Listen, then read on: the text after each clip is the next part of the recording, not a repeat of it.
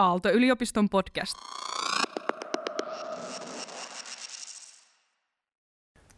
Hyvät ystävät, Filosofia ja systeemiajattelu 2022 sarjan äh, ajatusavaukset jatkuvat äh, otsikolla Ajattele metsäisesti. Näiden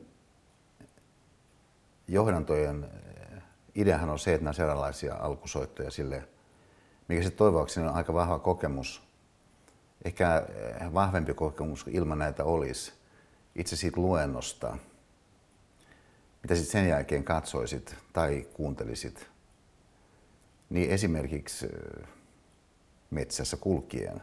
Että yksihän, onko tämä yllätys, mikä, mikä meille tuli niin äh, sen jälkeen, kun filosofia- ja systeemiajattelu sarjaa alettiin julkaista verkossa, oli se, että yhtäältä ihmiset tuntuu saavan oikeastaan yllättävän paljon näistä luennoista semmoisena ajattelun taustana tai, tai, tai äh, eräänlaisena avaruutena, siis enemmänkin kuin esimerkiksi kehikkona.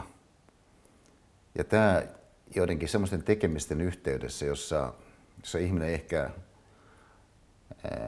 onnistuu vähän itseltäänkin hieman salassa, niin keskittymään ajatuksiinsa niin kuin ne herää siinä tilanteessa – ni, niiden mun luentoehdotelmien ja kehittelyiden seurauksena.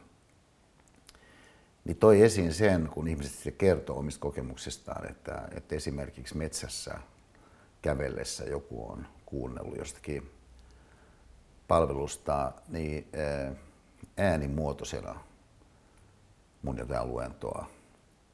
Ja jollakin tavalla sitten se kokemus sen kävelyn yhteydessä, niin antoi siihen sellaista taustatukea sen henkilön omalle sisäiselle prosessille, jota nimenomaan mä olen tässä kaiken aikaa filosofia- ja kokonaisuuden yhteydessä alusta lähtien tavoitellut, että toivottavasti se kokonaisuus sitä osallistujan sisäistä hahmottamisen tapahtumaa tukisi. Niin jos me ajattelemme siis, ajattelemme metsäisesti esimerkiksi tilanteessa, missä ihminen kuuntelee sitä jotakin luentoa metsässä, niin varmaankin se kokemus, mikä siinä herää, saa tuekseen sellaisia tekijöitä, joiden luonne on viitata johonkin sellaiseen, mikä ei ole sen yksilön itsensä niin hallinnassa – tässä mielessä niin, niin, eh, ihminen on, on jonkin kokonaisuuden yhteydessä, johon kokonaisuus jollakin tavalla paitsi ylittää ihmisen, niin kenties sitten myöskin jatkaa elämäänsä jollain ehkä tuntemattomilla lainalaisuuksilla niin ihmisen itsensä jälkeen, ja joka on jo ollut kenties aika hyvänkin tovin niin eh, ennen sitä hetkeä, kun ihminen jossakin metsässä esimerkiksi kävelee.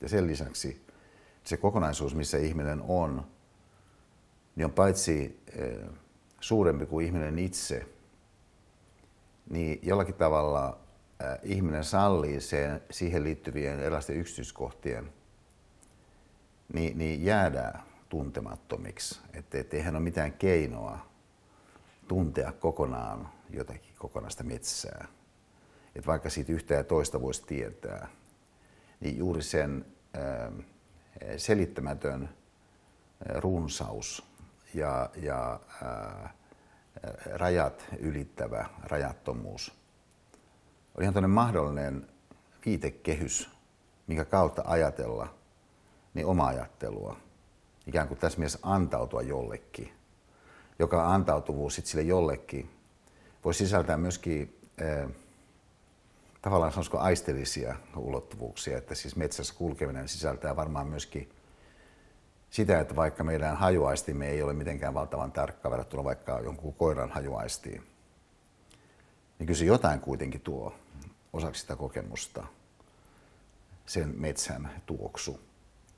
Ja ää, mitä tahansa se sitten onkaan, jota me ehkä ei sanallisesti kovinkaan hyvin tavata esiin jäsentää, on silti osa sitä kokemusta. Niin e, tuo mun mieleen e, yhden tällaisen, musta on aika jotenkin vangitseva esimerkki, tai jälleen esimerkki samalla siitä, että, että, että jos kirjoihin nähden soveltaa sitä, mitä jos aikaisemmin kutsuin Esansen välähdystekniikaksi, siis että ottaa jonkun kirjan, joka voi olla ihan, ihan tuntuvan kokoinen kirja, niin kuin tämäkin Vesa Sireenin Aina poltti sikaaria kirja-aloitsikolla San Sibelius aikalaisten silmiin on. Että et tämä on kuitenkin monta sataa sivua ja sitten koska tämä on aikalaisten silmiin, niin voi olettaa, että et, et varmaan tuo liittyy sellaista moninaisuutta, mihin ihminen ajatellessaan metsäisesti niin, niin yhtäältä suuntautuu arvostavasti, mutta kuitenkin niin, että ei ole mitään aihetta ihan jokaista niin, oksaa siellä tutkia huolimatta sen potentiaalisesta kauneudesta tai sitä, että mitä siellä jossakin kaarnassa on sitten elämää meneillään. Niin, äh, niin äh, kun mä tämän kirjan kerran avasin, niin tässä sitten tuli esiin niin aukeama, jossa Eino Leino äh, kuvaa kohtaamistaan niin Sibeliuksen kanssa – Ähm, Leino on tässä, tässä vaiheessa itse 20-vuotias, kun hän kuvaa tätä heidän siinä hetken oikein kohtaa. Ja äh, Sibelius on 33V. Et nämä nuoret äh, suomalaisen kulttuurin sitten äh, valtavat äh, vahvistajat ja, ja muotoilijat, niin kohtaa toisensa niin Eino Leino kertoo Berliinissä. Ja ää, menin hänen luokseen, Leino kertoo. Hän kuunteli tarkkaan, kuka olin. Pyysi kohteliaasti julkilausua ihastuksensa parien julkaisemaani runovihkoon. Ja kysyi sitten tiukasti kulmakarvojaan rypistään. Oletteko nähnyt hirven? Tämä on aika, aika oikea kysymys. Oletteko nähnyt hirven? Et siis E. Leino ilmestyy J. Sibeliuksen luokse Berliinissä, ja kun kaverit alkaa keskustella, niin ensimmäinen asia, mitä Sibelius kysyy E. Leinolta on, että et, et onko hän nähnyt hirven. No, E. Leino on tästä hämmästynyt ja sitten Sibelius vastaa kertomalla innokkaasti siitä, että että jaan nykyään kaikki ihmiset kahteen päälajiin. Niihin, jotka ovat nähneet hirven ja niihin, jotka eivät. Ikävä kyllä kuulun itse jälkimmäiseen sarakkeeseen. Sibelius siis kertoo. No sitten Leino kertoo, että hän joutui vastaamaan myöskin, että hän ei ole myöskään nähnyt hirveä, johon sitten Sibelius jatkaa, että vahinko Hän sanoi samalla, kun hänen kasvonsa saivat kaukaisen uneksivan ilmeen. Sillä hirvi, se on sentään jotain tavatonta. Hirvi. Sitten tavallaan tämä kyky myöskin lumoutua, kyky myöskin vaikuttua, niin on tosi kiinnostava ilmiö. Sikäli, että et, et, et, harvat keskustelut, mä olettaisin niin kuin nykyisin jotenkin nuorten ää, leijonien kohdata toisensa ensimmäisen kerran, lähtee liikkeelle kysymykselle, että oletko nähnyt hirveän. Myöskin johtuen ehkä siitä, että, että jos joku on nähnyt hirveän, niin se melko varmaan ää, joko on sellainen tilanne, että se henkilö ajaa autolla tai on autossa, ja sitten se hirvi näkyy jostain, muodostaen sitten ehkä jonkun hirvimerkin myöskin vuoksi – joka siinä hetki sitten sivuutettiin, niin uhkan. Tietysti yksi mahdollinen ajattelutapa hirveä koskien, hirvi uhkana. Tai sitten on niin, että et, et, et joku on hirvi metsällä. Että se on valtavan äh, vaikuttavalla tavalla organisoitu, niin äh, hirvikannan äh, ylläpitäminen tietyllä tasolla kokonaisuuteen nähden järkevyyttä tavoitellen, niin joku voi siis olla virittynyt hirven näkemiseen siitä välineellisestä toiveesta käsi, että hän pääsisi ampumaan sen hirven.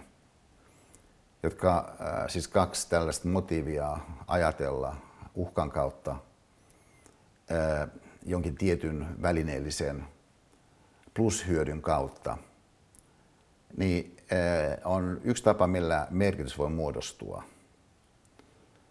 Ja sitä kautta ajattelu voi lähteä liikkeelle, sitä kautta myöskin se ajattelun kulku, mikä sitten lähtee syntymään rikastaen elämää, ohjaten elämää, niin, niin voi lähteä toteutumaan siis hyödyn tai uhkan virittämänä. Mutta toisaalta voisihan ajattelu lähteä jostakin muustakin kohdasta käsin. Että sehän voisi lähteä jostakin vaikka kokonaisuuden kokemisesta käsin, jostakin vaikuttumisesta sitä kokonaisuutta koskien käsin, jostakin ehkä lumoutumisesta siihen – kokonaisuuteen nähden käsin, niin on tämä mun ö, ehdotukseni, niin, niin ö, ajattelen metsäisesti otsikon alla. Ja ö, siinä mielessä se ö, ehkä myös tuo esiin toisen sellaisen ö, ison mahdollisuuden ikään kuin pohjaa ö, virtaavuuden tai tai, tai soinnin, mikä mä toivoisin aika paljon tässä filosofian systeemiajattelua kokonaisuudessa ja siihen katsomatta, onko ihminen suorittamassa tätä kurssina Aalto-yliopistossa tai Aalto-yliopistolle tai jollakin muulla tavalla vain mukana tässä oman ajattelunsa rikastamisen vuoksi, niin, niin on sitten aika kiinnostava. Siis se mahdollisuus, mikä tässä kun mä valmistauduin meidän tämänkertaiseen toivoakseni avautuvuus avaukseen, niin kävin kävelyllä, joka usein on mulle sellainen mm, muoto, niin, niin ikään kuin eheytyä jollakin tavalla ajatuksissa – ja sitten saada ajatukset myöskin sieltä jotain reunustoit liikkeelle. Ää, niin mä kävelin Uudenmaan katua ja sitten Fredin kadun kulvassahan on Haagestamin kirjakauppa, maineikas antikvariaatti. Ja, ja äh, mä vuosien mittaan, niin mähän ostan sieltä varmaan, no varmasti siis satoja kirjoja – ja ää, joskus mä saatan tehdä niin, että mä mielessäni päätän, että, että on siinä ikkunalla ihan mitä tahansa, niin, niin mä nyt kuitenkin tällä kertaa Cecilin kirjakaupan. Ja no, kun tulee Uudenmaan katua pitkin, niin siinä on siis kolme ikkunaa, mikä näin ollen pitää pystyä sivuuttamaan.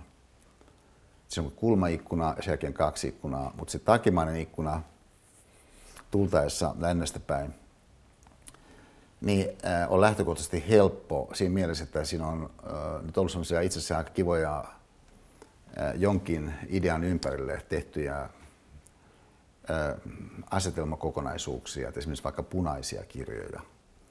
Ja, ja äh, jos on punaisuus joka on mukana, värinä tai teemana, punainen huone vaikka. Tai voi olla vaikka ranskankielisiä kirjoja, espanjankielisiä kirjoja, niin se on siis lähtökohtaisesti viimeinen ikkuna sellainen suhteellisen helppo. Ja, ja, äh, mutta koska mä äh, olin aika varma, että se kulmaikkuna olisi mulle tällä kertaa helppo, koska siinä on nyt ollut sellainen Platon kokonaisuus. Ja mä olin hyvin toiveikas, että mä pystyn sivuuttamaan Haagestaminen kirjakaupan – mutta pahaksi onneksi, niin siinä oli se tilanne, että, että sillä toisella ikkunalla oli jo itsessään jotain kiinnostavaa, mutta sitten se viimeinen ikkuna yleensä on helppo, olikin tällä kertaa tällaisia ää, psykoanalyysiin, ää, mieleen liittyvää ää, teemakirjallisuutta ihan, ihan tosi, ää, tosi, tosi paljon, tosi inspiroivana, muun muassa Ian Hackingin yksi kirja – jonka mä tunsin Ian Hacking silloin, kun mä olin nuorena niin, niin postdocina Los Angelesissa. Mutta siellä oli myöskin sitten Merja Hintsan kirja Mahdottoman rajoilla, jonka Merja Hintsan mä tunsin ollessani Helsingin yliopistolla ja tiesin hänen huomattavan kyvykkyyden. Ja mulla oli sellainen tunne, että mulla varmaan on toi Merjan kirja kyllä, mutta onkohan mulla nyt kuitenkaan, koska taas Mahdottoman rajoilla noin otsikollisesti viittasi siihen ilmiökenttään, mihin oikeastaan äh, Lauri Pietinalhon väitös viime perjantaina taas organisaatiotutkimuksen yhteydessä oikeastaan myöskin hankkiutuu. Ja, ja äh, näin mä sitten päädyin sinne sisään. Ja äh, ostin tämän Merjan kirjan. Ja, äh, ja sitten kun mä avaan tämän Merjan kirjan tästä alusta, niin sitten osoittautuu, että et, et, et tässä kytketäänkin toisiinsa niin tällainen kaiken kattava systeemin rakentaminen, mikä tietysti on aika herkkänä älyllisellä ihmisellä, että ihminen jollakin tavalla ottaa älyllisesti kaiken haltuun tavoite. Ja narsismin. narsismin.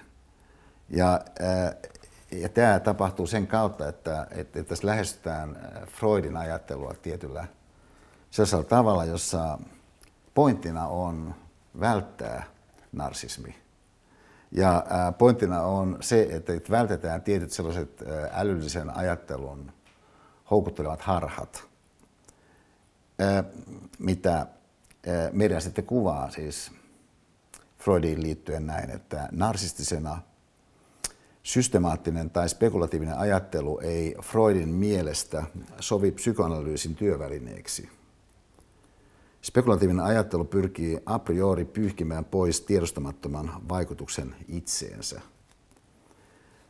Psykoanalyysi tarvitsee etenemistapaa, joka pystyy artikuloimaan monisyisiä eh, konfliktuaalisia prosesseja turvautumatta yhdistyvään viittauspisteeseen minän näkökulmaan. Tavallaan tämä, siis tämä minän siirtäminen syrjään, vaikka nyt tietysti psykoanalyysin tapauksessa noin maalikkopohjalta ajatellen, tietysti minä on aika keskeisenä niin, niin tarkastelussa, niin on se, mitä mä toivoisin, että tässä filosofian systeemiajattelun ympäristössä myöskin siis tapahtuisi. Että sun ajatus tässä mielessä avautus, ehkä lumoutuskin jostakin sellaisesta sit sun oman minän ulkopuolisesta, niin semmoisella tavalla, että sä pääset sit siihen ajatukseen, mikä näin syntyy, niin myöskin jollain semmoisella eheydellä ja eheyttävyydellä sisään. Joka me tiedetään, että, että, että tuommoisessa metsässä kyllä myöskin tutkimusten mukaan niin, niin näyttäisi piilevän ihmisen kannalta, että, että Duodekim, lääketieteellinen aikakauskirja, niin on, äh, on semmoinen lehti, mitä me ollaan tilattu oikeastaan siitä lähtien, kun kun osoittautui, että mun opettaja akateemikko Ketonen, siis filosofian professori, mutta siinä vaiheessa eläkkeelle, jos tuli meidän läheinen perheystävä, niin tilaa tätä Duodekim-lehteä. Se oli mun mielestä aivan hämmästyttävää. No Pipsa ehkä ei ollut niin hämmästynyt siitä. Mutta tämä on tällainen siis suomenkielisesti niin, niin, huippututkijat kirjoittaa erilaisista asioista, mikä liittyy lääketieteeseen ja terveyteen, niin 2018 eh, tässä Duodecimissa julkaistiin kirjoitus Mitä tiedetään metsän terveyshyödyistä? Liisa Tyrväinen, Timo Lanki, Raija Sipilä, Jorma Komulainen, joka kirjoitus myöskin on tuolla näyttelevän eh, verkossa aivan siis kenen tahansa sieltä esiin poimittavissa ja luettavissa. Ja sitä kautta myöskin voisi syntyä sellaista valotusta siihen ajatteluun metsäisesti – joka nyt tässä tapauksessa sitten taas tieteen ovesta sisään astuen voisi antaa motiivia sille, että, että minkä takia sun kenties kannattaisi ajatella metsäisesti myöskin siis sen ajatuksen mukaisesti, mitä meidän aivan ensimmäinen ajatusavaus pyrki avaamaan, joka oli ajattele paikan kautta. Mutta tässä tapauksessa se ei ole vain, että sä mielessäsi ajattelet sen paikan, vaan kenties jopa niin, että sä itse meet siihen paikkaan, jossa sitten sä ajattelet metsäisesti, siinä mielessä jollakin tavalla kokonaisvaltaisemmin, jotenkin kokemuksellisesti myöskin sun aisteja avaten siihen ajattelun prosessiin, mikä siellä sitten toteutuu, niin, niin sun oman paremman elämän pyrkimysten niin tavoitteiden mukaisesti. Okei, hyvät ystävät, tervetuloa. Filosofian systeemiajattelu sarja jatkuu. Ja meillähän on nyt otsikkona Tuohimetsän salaisuudet. Tässä on ehkä myöskin pikkasen tarkoitus hakea vauhtia siitä tosiasiasta, että kun ajatellaan suomalaisia designereita, suomalaisia taiteilijoita, niin kyllä aika monet on hakenut niin, vauhtia niin sanokseni tuohimetsästä, että esimerkiksi kun mä ajattelen Tapio Virkkalaa, ja, ja ää, hän oli naimisissa toisen maineikkaan taiteilija Ruth Brykin kanssa, niin heidän tyttärensä, joka myöskin on taiteilija, Maria Virkkala kertoi mulle, että ää, hänen vanhempansa niin, ää, kilisti laseja, siis skoolas, kohti maljan erityisellä tavalla, joka oli sellainen, että, että kun he kohti sen maljan, niin paitsi että se normaalin tapaan antoi sen koskettaa sen toisen maljaa, niin he katso toisiaan silmiin, tai vastaavasti, jos oli joku vieras, kenen kanssa kilistettiin että vierasta silmiin. Ja pointti oli se, että sitten kumpikin katsoi toisiaan silmiin ja sanoi samalla hetkellä niin silmät. Ja, ja että et sä niin skoolaat, mutta sä sanot samanaikaisesti silmät. Niin nyt huomioiden niin, niin tämän koronaviruselementin, niin, niin mulle tuli mieleen, että voitaisiin tässä tehdä tämmöinen aasialais, virkkalalainen, hellän dynaaminen kohtaamiset, jonka rakenne on se, että kukin on siis ylös ja sitten tempaisi semmoisen niin aasialaisen tällaisen, mutta sitten mukana, mukana tämä virkkalainen silmiin katsominen ja sitten ääneen samanaikaisesti silmät. Niin olkaa hyvä, kääntykää sinne joka suuntaan. Niin aasialais, virkkalainen, hellän dynaaminen kohtaaminen. Ihan, mahtavaa, kiitoksia hyvät ystävät. Siis, äh, niin kuin tässä on käynyt ilmi ehkä jo aikaisemmilla kerroilla, niin siis mä olen aikamoinen tämmöinen Suomi-intoilija oikeastaan. Ja, ja ää, nyt mitä äsken nähtiin, niin jälleen siis vahvisti ää, niin, niin mun, mun mielestä Suomi-innostuksen ää, niin, niin oikeutusta. Että siis, että vaikka tämmöinen kohtaaminen, niin tämä on koko meille ihan, onko tämä aika luontevaa? Ja, ja siis voi olla, että se ei ole toteutuksellisesti ihan joka kohdassa semmoinen kuin nyt sitten vaikka toisella kerralla tai kolmannen kerralla mahdollisesti tehtäisiin, mutta ei se ole se pointti. Se pointti on, että me aika nopeasti voidaan hyväksyä se, että toikin on mahdollista. Johtuen aika paljon siitä, että, että me kuitenkaan ei olla niin vuosisatoja hiottu jotakin kuin määrätönlaista toiminnan tapaa. Niin, että se olisi sitten se joku tietty toiminnan tapa muodostunut niin vahvaksi osaksi meidän vuorovaikutuksen tottumusmatriisi, jos näin voisi sanoa, että sitten pelkkä vaihtoehdon esiin tuominen jo sinällään tuntuisi mahdottomalta, että tällainen ehkä-ajattelu, siis mahdollisuuden ajattelu, tavallaan semmoisen, mikä ehkä lähtötilanteessa on jossakin määrin marginaalin hyväksymisen ajattelu mielessä on se, minkä kautta mä tässä nyt menen tähän meidän, äh, sanoisiko otsikkomaailmaan tänään, niin yhdellä mun ihan suosikkiesimerkillä, niin tämän tilanteen avaten, että tota, tämä on semmoinen tapahtuma, mikä äh, aika jännästi, se aina silloin tällöin pulpahtaa mulla mieleen. Mä saatan unohtaa sen, mutta sitten kuitenkin taas kun se pulpahtaa mieleen se jollakin tavalla kerää yhteen, niin mun mielestä keskeisiä asioita. Ja, ja mä jotenkin ilahdun sen muistamisesta tämmöisen tapahtumasarjan, mikä lähti liikkeelle, kun mulla oli esitys Mikkelissä. Ja mä matkasin sinne Mikkeliin junalla. Sitä junamatkan jälkeen niin, niin, ää, mä menin syömään siihen lähelle rautatieasemaa. Siinä oli semmoinen ravintola, niin, niin semmoisen teatterin yhteydessä. Ja sitten siinä kun mä oon syömässä, niin siellä osoittautuikin, että oli ihmisiä, jotka oli tulossa kuuntelemaan mua sinne Mikaeliin, semmoinen erillinen rakennus, konsertti, kokous, paikka, niin nämä ihmiset olivat tulossa kuuntelemaan sinne. Niin mä sanoin näille henkilöille, että siinä oli myös lounaalla, että, että no sehän on hauskaa, että tuut sen tilaisuuteen, että, mutta kun mä lähden tästä joka tapauksessa taksilla, mä tiesin, että siinä on pikkuinen matka, niin mä joka tapauksessa lähden tästä taksilla ja tulkaa ihmeessä mun taksiin. Mä sanoin näille henkilöille, jotka oli tulossa siihen mun tilaisuuteen, niin kuin he olivat siinä kertoneet. Ja no, siinä sitten lounaan jälkeen taksi tilataan, taksi saapuu, taksi täyttyy, kaikki menee aivan loistavasti. Paitsi, että kun taksi on täynnä, niin filosofi Saarinen on edelleen taksin ulkopuolella. Tämä johtuen siitä, että nämä, nämä leidit oli täyttäneet tämän taksin, siis tämän niin kutsutun mun taksin. No, mä seisosin vähän hölmistyneenä sen taksin ulkopuolella, mutta tämä mikkeläinen taksikuski osoittaa suvereninen tilanteen hallintaa. Nousee ulos sieltä autosta, kun se oli semmoinen farmarimallinen Volvo, mitä silloin kutsuttiin kartano Volvoiksi, niin, niin, äh, niin hän siinä sitten astelee varmoin askeleen tämä taksikuski takakompukan ääreen, jonka hän sitten avaa sen farmarin takakompukan. No sinnehän ei saa ne sitten kömpii. Tavara säiliöön. Sieltä löytyi semmoinen taitettava pikkunen penkki, joku ehkä koululaiskuljetusjuttu.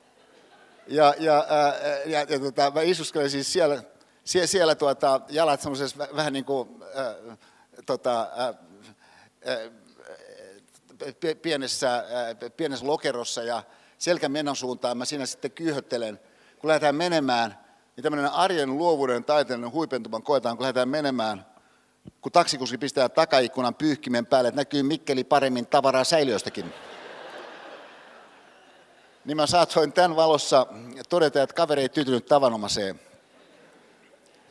että hän paiskasi vähän tuommoista arjen ekstra mukaan kuvioon. Ja, ja siis tämä minusta oikeastaan tämmöinen aika niin mielenkiintoinen siis mahdollisuus, että et, et, et joku, joku juttu, niin, joka siinä on käsillä, niin se voi kuitenkin muuttua oikeastaan kokemuksellisesti ihan jotenkin oleellisesti arvokkaammaksi, mahdollisesti suht pienellä. Että jos sä tuut ajatelleeksi sitä, no taas se, että sä tuut ajatelleeksi sitä siinä jossakin tilanteessa nopeasti, niin varmaan sitä auttaa, että jos sä et jo ennakolta jonkun asteisesti ajatellut sitä vaihtoehtoa, ja vaikka et välttämättä just sitä vaihtoehtoa, niin ylipäänsä sitä, että voi olla vaihtoehtoja.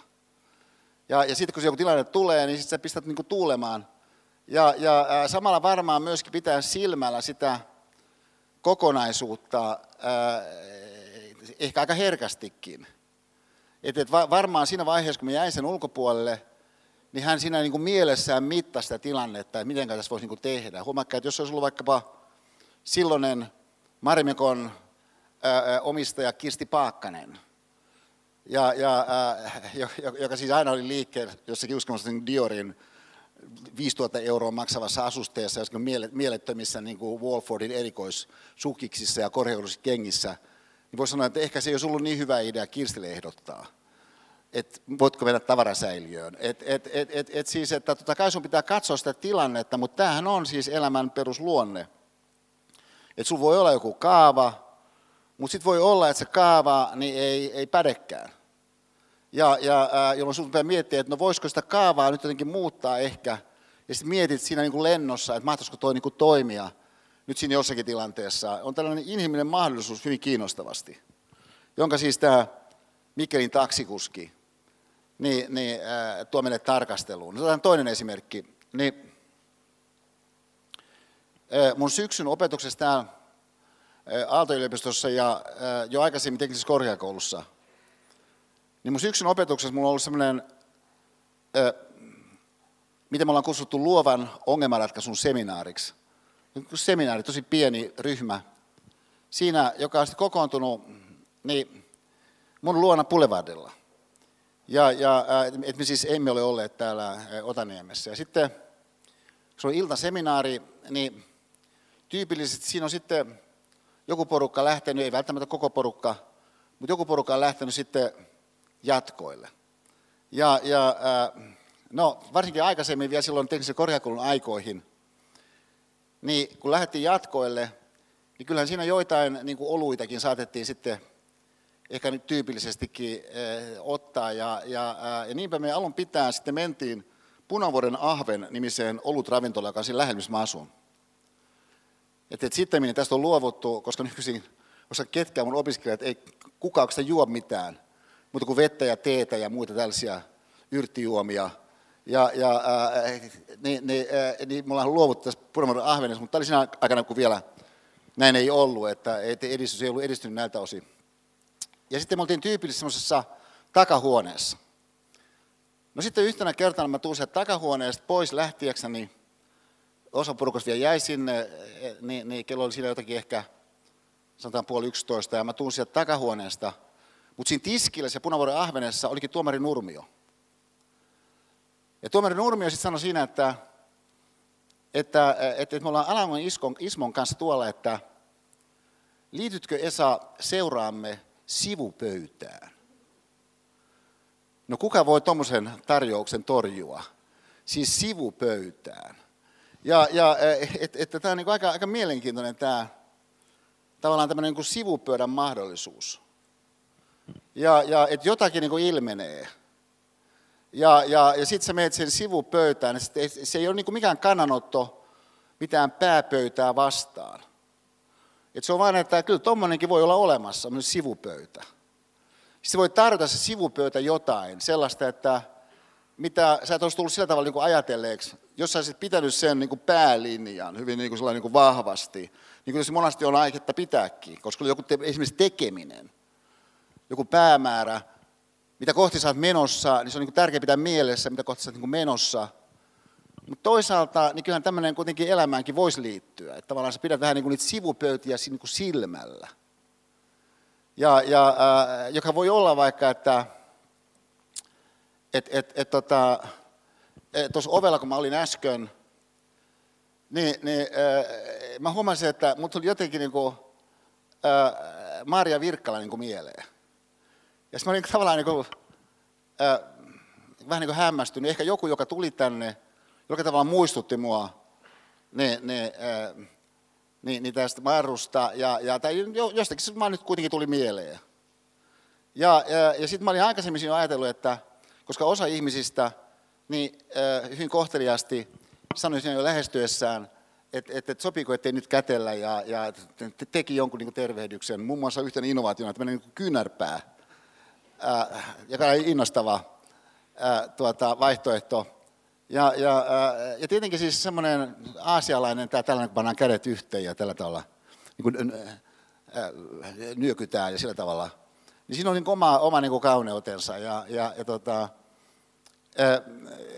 niin sitten mulle tuli tämä mieleen tämä ajatus, että, että jos luotaisikin tähän tällainen niin, niin, uudenlainen pieni tapahtuma. Niin tämä on tämmöinen inhimillinen mahdollisuus sulla tietenkin. Panna merkille jotakin sivupöytiä. Siis että tämä sivupöydän metodiikka ei sano, että et, et, et sun nyt välttämättä kannattaa siihen sivupöytään jäädä. Se on vain niin muistutus siitä, että no kyllä sulla kaikenlaisia sivupöytiä tietysti kaiken aikaan tarjolla. Ja sitä kautta myöskin sitten herää semmoinen laajempi kysymys ihan kaiken kaikkiaan eh, mieleen, että, että, että olisiko tuommoinen alkeellinen joku pointti isompi kuin mitä sä normaalisti ajattelet, että alkeellinen on pointtina. Että tavallaan, että joku, joku, joku niin kuin vaikka mänty, jos on sitten vaikka niin kuin lunta, kun on Suomessa niin kuin sataa lunta tähän asti kuitenkin aika paljon talvisiin, niin, niin tavallaan ollaan nyt nähty mäntyjä, missä on niin kuin, äh, lunta. Mutta joku alkaa katsella sitä vähän niin kuin tarkemmin. Jossakin Tuusulajärven rannalla esimerkiksi. Ja, ja että et, tämä on kiinnostava ää, mahdollisuus mennä kohti jotakin ihan niin kuin tosi alkeellista.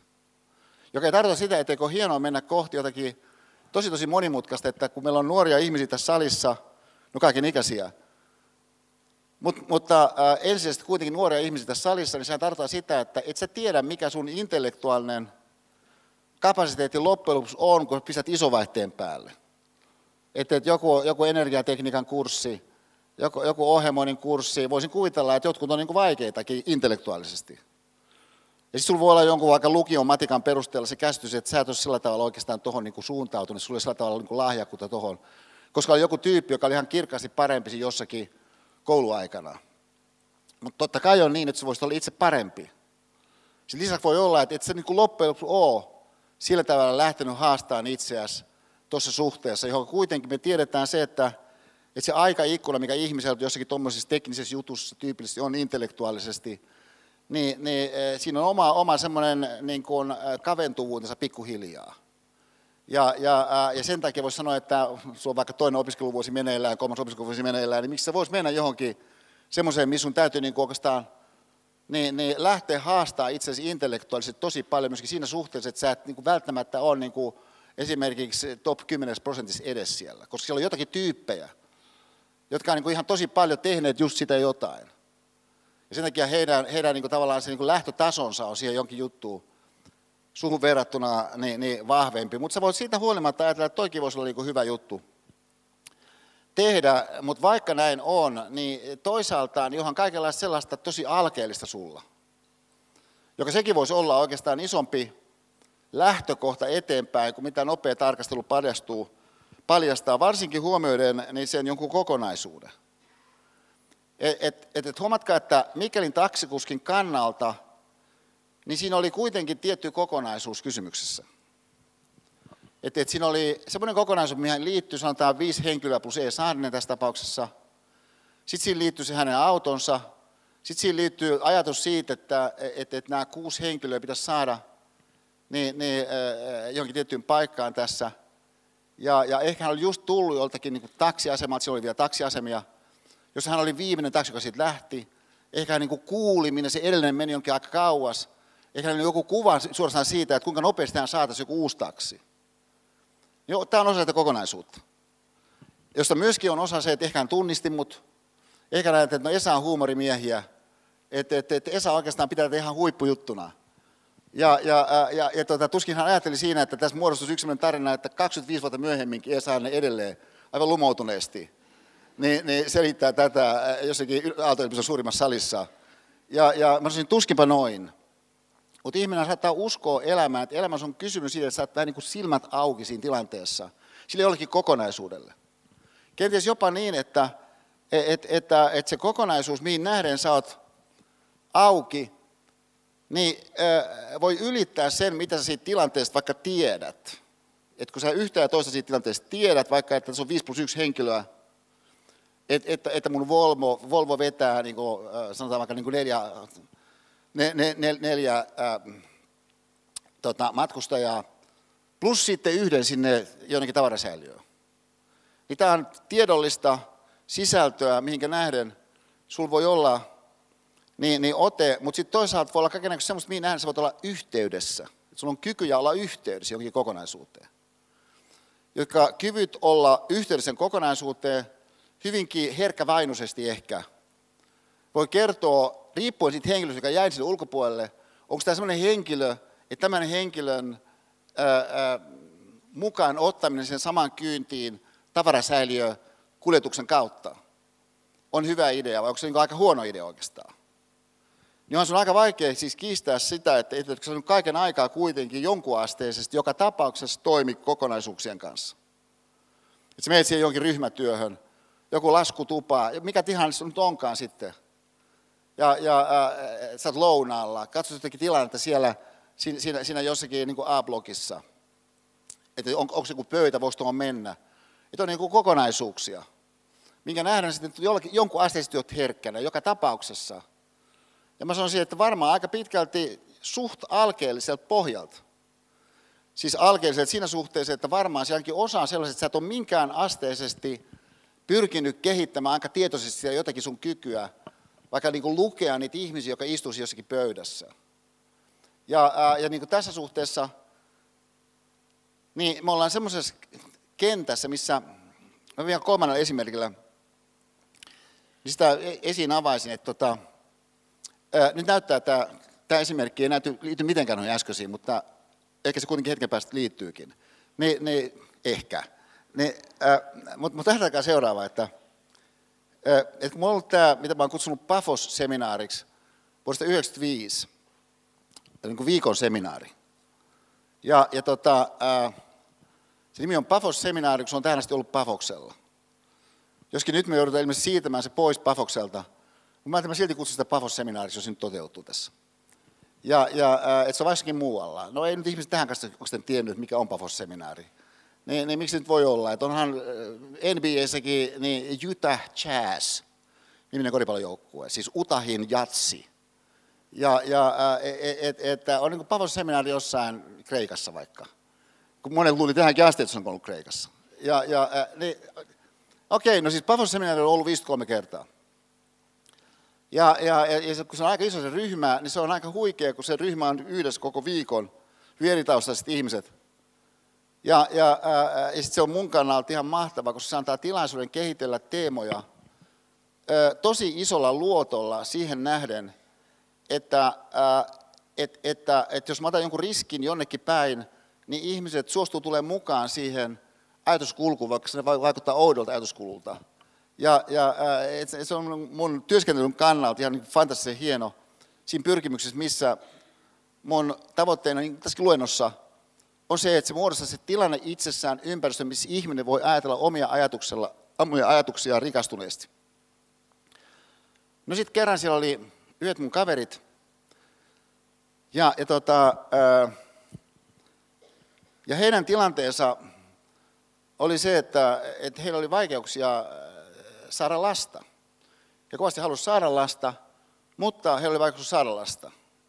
Ja, ja siinä oli kaiken näköistä niin lääketieteellistä ongelmatiikkaa ja mitä kaikkea siihen liittykään. Ja, ja että oikeastaan niin ne näkymät oli aika, aika, aika, aika niin negatiiviset sen suhteen, että voivatko he ylipäänsä saada lasta. No nämä diagnoosit, mitä heillä sitten oli lääketieteellisesti, eivät ottaneet huomioon Pafos-seminaaria.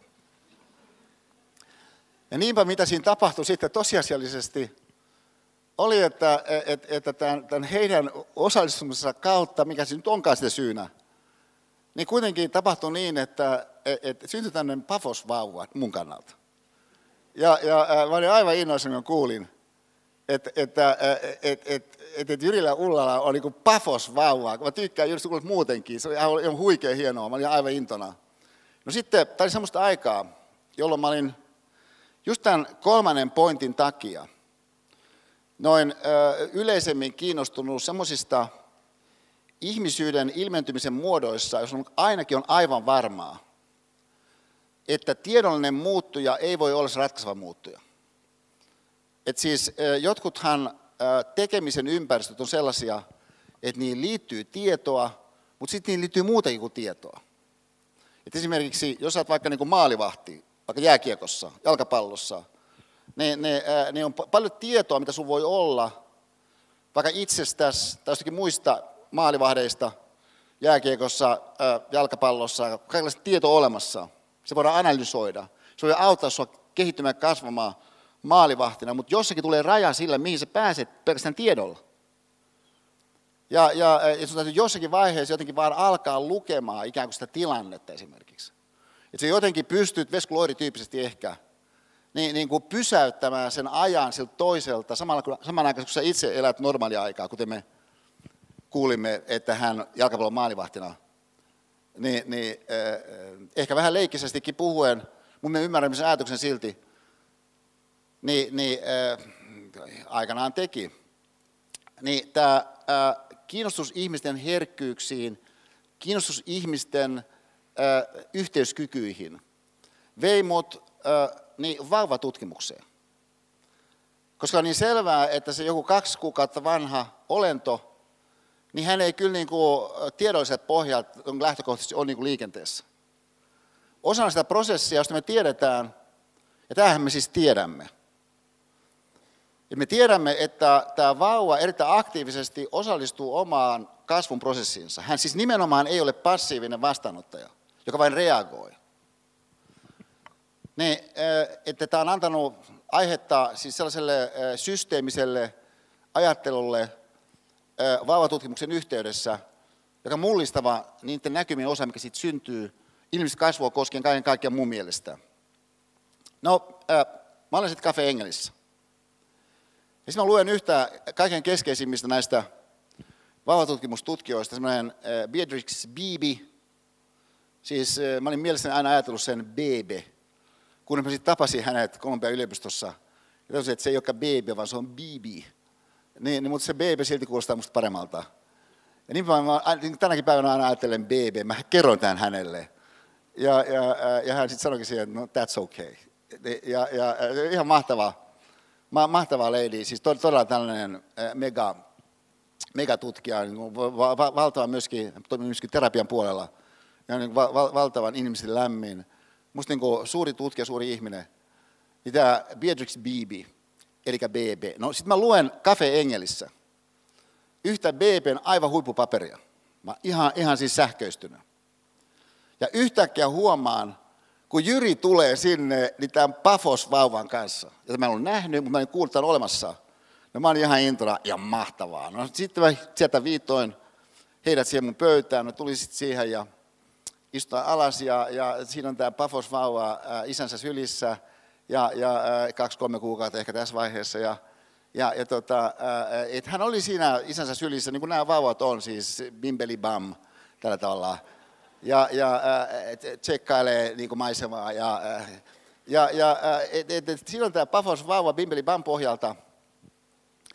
Mutta kun mä olin just lukenut tätä BBn huippupaperia vauvatutkimuksesta, niin äh, mä aloin sitten Jyrille, joka ihan briljantti ja, ja siis ihan, ihan, ihan fantastinen henkilö muutenkin, niin mä olin niin keskeisiä pointteja tästä vauvatutkimuksesta, mitä mä just olin lukenut, niin, niin äh, kuvaamaan – siinä Jyrille ja, ja valtavalla innostuksella. No, äh, tämä Pafos vauva hänen sylissään oli siinä bimbeli bam, mutta sitten yhtäkkiä hän sähköistyi. Ja hän aivan selvästi siinä alkoi kutsumaan tarkemmin, että hetkonen, että kaverihan puhuu asiaa. Ja no, tietysti voi sanoa, että tuskin, tuskin tämä Pafos vaan kaksi kuukautta kuitenkaan nyt niin paljon niihin ikään kuin, niin kuin tiedesisältöihin siinä huomiotaan kohdisti, mutta se on tietysti ihmiselle mahdollista ehkä olla suuntautunut johonkin jollakin muullakin yhteyden väylällä. Kuin semmoisella yhteyden väylällä, mitä kontrolloi joku me, meidän niin intellektuaalinen, objektivistinen, tiedollinen kapasiteettimme. Siis väheksymättä sitäkään. Että voihan olla, että on monia niin kuin väyliä. Itse asiassa keskeinen pointti koko tutkimus on just nämä muut väylät jotka sulla niin melko varmaan siellä jossakin on edelleenkin aika alkeellisina. Jopa niin alkeellisina, että sulla on niin mahdollisesti sitten taipumus vähän työntää ne sinne jonnekin sivupöytiin ja unohtaa ne sinne sivupöytiin. Paitsi jossakin semmoisessa ympäristössä, jossa se tekeminen itsessään pakottaa suut jollakin tavalla niin kuin virittymään, jossakin kuoros esimerkiksi, niihin toisiin kuorolaisiin siinä jossakin laulutilanteessa. Jollakin muulla konstilla kuin semmoisella konstilla, mikä on niin kuin suoranaisesti objektiivista tietoa. Mutta enimmän osan aikaa, kaiken aikaa, niin sä ihan kuin unohdat sen sivupöytiin niitä kaikenlaisia semmoisia kyvykkyyksiä, mitä sulla tosiasiassa siellä on. Ja sitten mielessä ajattelet, että, että, että on niin kuin ihan kuin liian alkeellista. Että sä oot kuitenkin niin kuin tässä neljän Ln ylioppilas ja, ja opiskelet teknistä fysiikkaa ja, ja että et, tämä niin tutamista saattaa yksi niin vaikeampi päästä koko Suomessa ja, ja mikä se onkaan sun ohjelmassa jonka, jossa pelkästään siellä mukana oleminen kertoo sulle, että et siis on tämä intellektuaalinen pääoma, mikä sulla on, objektiivisen tieteen sisäistämisen ja hahmottamisen kapasiteetin osat, osat, joka on se niin varsinainen pointti. Ja sehän onkin iso pointti. Mutta yksi iso kysymys, mitä toivoisin, että tässä koko filosofian systemaattisessa sarjasta sulle jäisi mukaan, on se, että miksi tyytyy vähempään, kun saat enemmän. Ja, ja, ja, ja tässä suhteessa siis sellainen metodologia, sellainen lähestymistapa, nyt ainakin sen osalta, että sen kun sallit, että voisi olla jotain vaihtoehtojakin johonkin semmoiseksi enemmäksi sun osalta, niin voisi olla ihan mahdollinen idea. Siis tämä ö, iso asia mun kannalta, nyt anteeksi, tässä on aika paljon tekstiä täällä yhdellä heijasteella, enemmän kuin sitä millään heijasteja tulee olemaan koko aikana tämän meidän kurssin kuluessa. Mutta teknisessä korkeakoulussa – minne mulla oli siis kunnia tänne Otaniemeen tulla 2001, niin mä alun alkaen niin, niin, äh, sijaitsin hallinnollisesti puhuen systeemianalyysin laboratoriossa. No, systeemianalyysin laboratoriota veti professori Raimo Hämäläinen, maailmankuulu soveltavan matematiikan, päätösteorian ää, tällainen ää, jättikyky. Ja, ja, ja sitten meillä tuli tosi intensiivistä yhteistyötä Raimon kanssa, jossa oli hämmästyttävää yhteistyössä se, että kun Raimo koko aikana millään tavalla eikä edelleenkään on yrittänyt ikään kuin kaventaa mua mun kannalta ajatellen, vaan pikemminkin kytkeytyä siihen, mitä se mun juttu on, jotta se mun juttu myöskin voisi kytkeytyä sellaiseen, mihin se niin kuin välttämättä saman tien kytkeytys, koska mulla on omat, voisiko sanoa, pääväyläni. Ja, ja, äh, mutta taas sitten Raimon toimessa, ja tuleekin kaikenlaista sitten sivupöytää, niin näin sitten syntyi semmoinen ajatus meillä yhdessä. Ja tosiaan kiinnostava, yritetään hahmottaa jotain sellaista, mitä me alettiin kutsua systeemiälyksi. Jos se ajatus oli se, että, että kun sulla on kokonaisuuksia, niin jotkut niitä kokonaisuudet, mikä on olemassa, on semmoisia, että sä voit ulkoa päin kuvata ne ominaisuudet. Ja sitä kautta saada se joku kokonaisuus haltuun ja, ja näin päästä sitten tekemään erilaisia väliintuloja ja erilaisia edistysaskeleita suhteessa johonkin kokonaisuuteen, koska sen ominaisuudet on semmoiset semmoiset niin kuin ulkoa päin, sä hahmotat, että, ne on. Eli monet järjestelmät on tällaisia. Että sun ei tarvitse ikään kuin mennä sille sisään, jotta sä näkisit, mikä se on. Ja, ja et, et, et, et joku niin kuin, Esa Saarisen verenkierto esimerkiksi on tämmöinen järjestelmä, jolla on joku, joku rakenne, joku luonne, ja, ja, ja se voidaan aika lailla ulkoa päin kuvata, mikä se on. Että voi olla, että sun täytyy käyttääkin erikoista instrumentteja, jotta pääset sinne katsomaan, mikä se on, mutta sä silti katsot sitä ulkoa päin. Erotuksena joku sellainen asia, minkä ää, joku vauva jossakin Cafe Engelissä saa aikaiseksi. Että et siis se vauva se Cafe Engelissä ei katso sitä kokonaisuutta, mikä se mun tilanteeni siellä, siis se vauvan kannalta, hänen tilanteensa isänsä sylissä, Cafe Engelissä suhteessa johonkin filosofiin, joka on lukenut jotakin tiettyä tiedetekstiä just hetki aikaisemmin, niin yhdessä muodostaa. Että ei hän näe sitä tilannetta ulkoapäin. Mutta siitä huolimatta hän saattaa toimia älykkäästi suhteessa siihen keskeiseen tavoitteeseen, joka hänen kannaltaan on inhimillinen kasvu. Ja tämä hätkäryttävä tosiasia on se, että meillä on ollut tämmöinen kyky. Siis elää älykkäästi sisällä semmoisissa kokonaisuuksissa, josta meillä ei oikeastaan hölkäsen pölätyskäsitys, mikä se itse asiassa on. Et se on hieno juttu silloin, me tiedetään, mikä joku juttu on, mutta kun monasti ei tiedetä, mikä se juttu on. Siis ajatelkaa vielä, vielä vähän toisella tavalla. Kun, ja, ja, ja, ja nyt mä tota, tota, äh, kerron tämän niin jälleen semmoisesta suunnasta, missä se ajatuskulku lähti liikkeelle mun kannalta ää, alkuperäisesti. Että tota, et mä sain tietysti tämmöisestä ää, alkeellisesta ajatuksesta kiinni. Niin ää, oli semmoisessa tilanteessa, missä mä olin tutustunut ralliajaja Ari Vataseen. Ja mä olin tutustunut ralliajaja Ari Vataseen 90-luvun alussa sen kautta, että, että, että hän on siis rallin maailmestari, oliko se vuodet 81 muistaakseni. Ja, ja, ää, niin, niin, ää, ja, ja edelleenkin viimeinen Fordilla ajanut rallin maailmestari. No, ää, koska Markushan ei sitten saanut, Markus Grenholm, niin, niin maailmestaruutta Fordilla. Ja ää, No okei, okay. no joka tapauksessa tutustuin Ari Vataseen, koska hänen puolisonsa Rita Vatanen oli Pipsan hyviä kavereita ja ex-kollegoja. No sitten Arin ralliura oli silloin vielä meneillään. Ja niinpä mulla oli sitten äh, mahdollisuus mennä äh, seuraamaan, kun hänen tiiminsä, Subarun tiimi, niin äh, testasi eri juttuja, niin sitten myöhemmin kesällä järjestettävän, niin kuin silloin sanottiin, Jyväskylän suurajoihin. Ja, ja no siellä mä sitten seuraan sitä tiimin työskentelyä. Siinä oli semmoinen ehkä viiden kilometrin pätkä semmoista soratietä katkaistu, jossa siis tämä maailmanmestari ajaa edes takaisin niin erilaisilla säädöillä, erilaisilla renkailla, sitä niin kuin päivän verran. No sitten sen päivän päätteeksi, kun siinä on erilaisia vapaaehtoisia mukana, niin sitten Ari ajellut jotain näitä ihmisiä, jotka oli osallistunut siihen päivään. Ja näin avautui myöskin mahdollisuus siihen, että ne myöskin pääsee tähän ralliautoon. Sitten mä kömin sinne ralliautoon.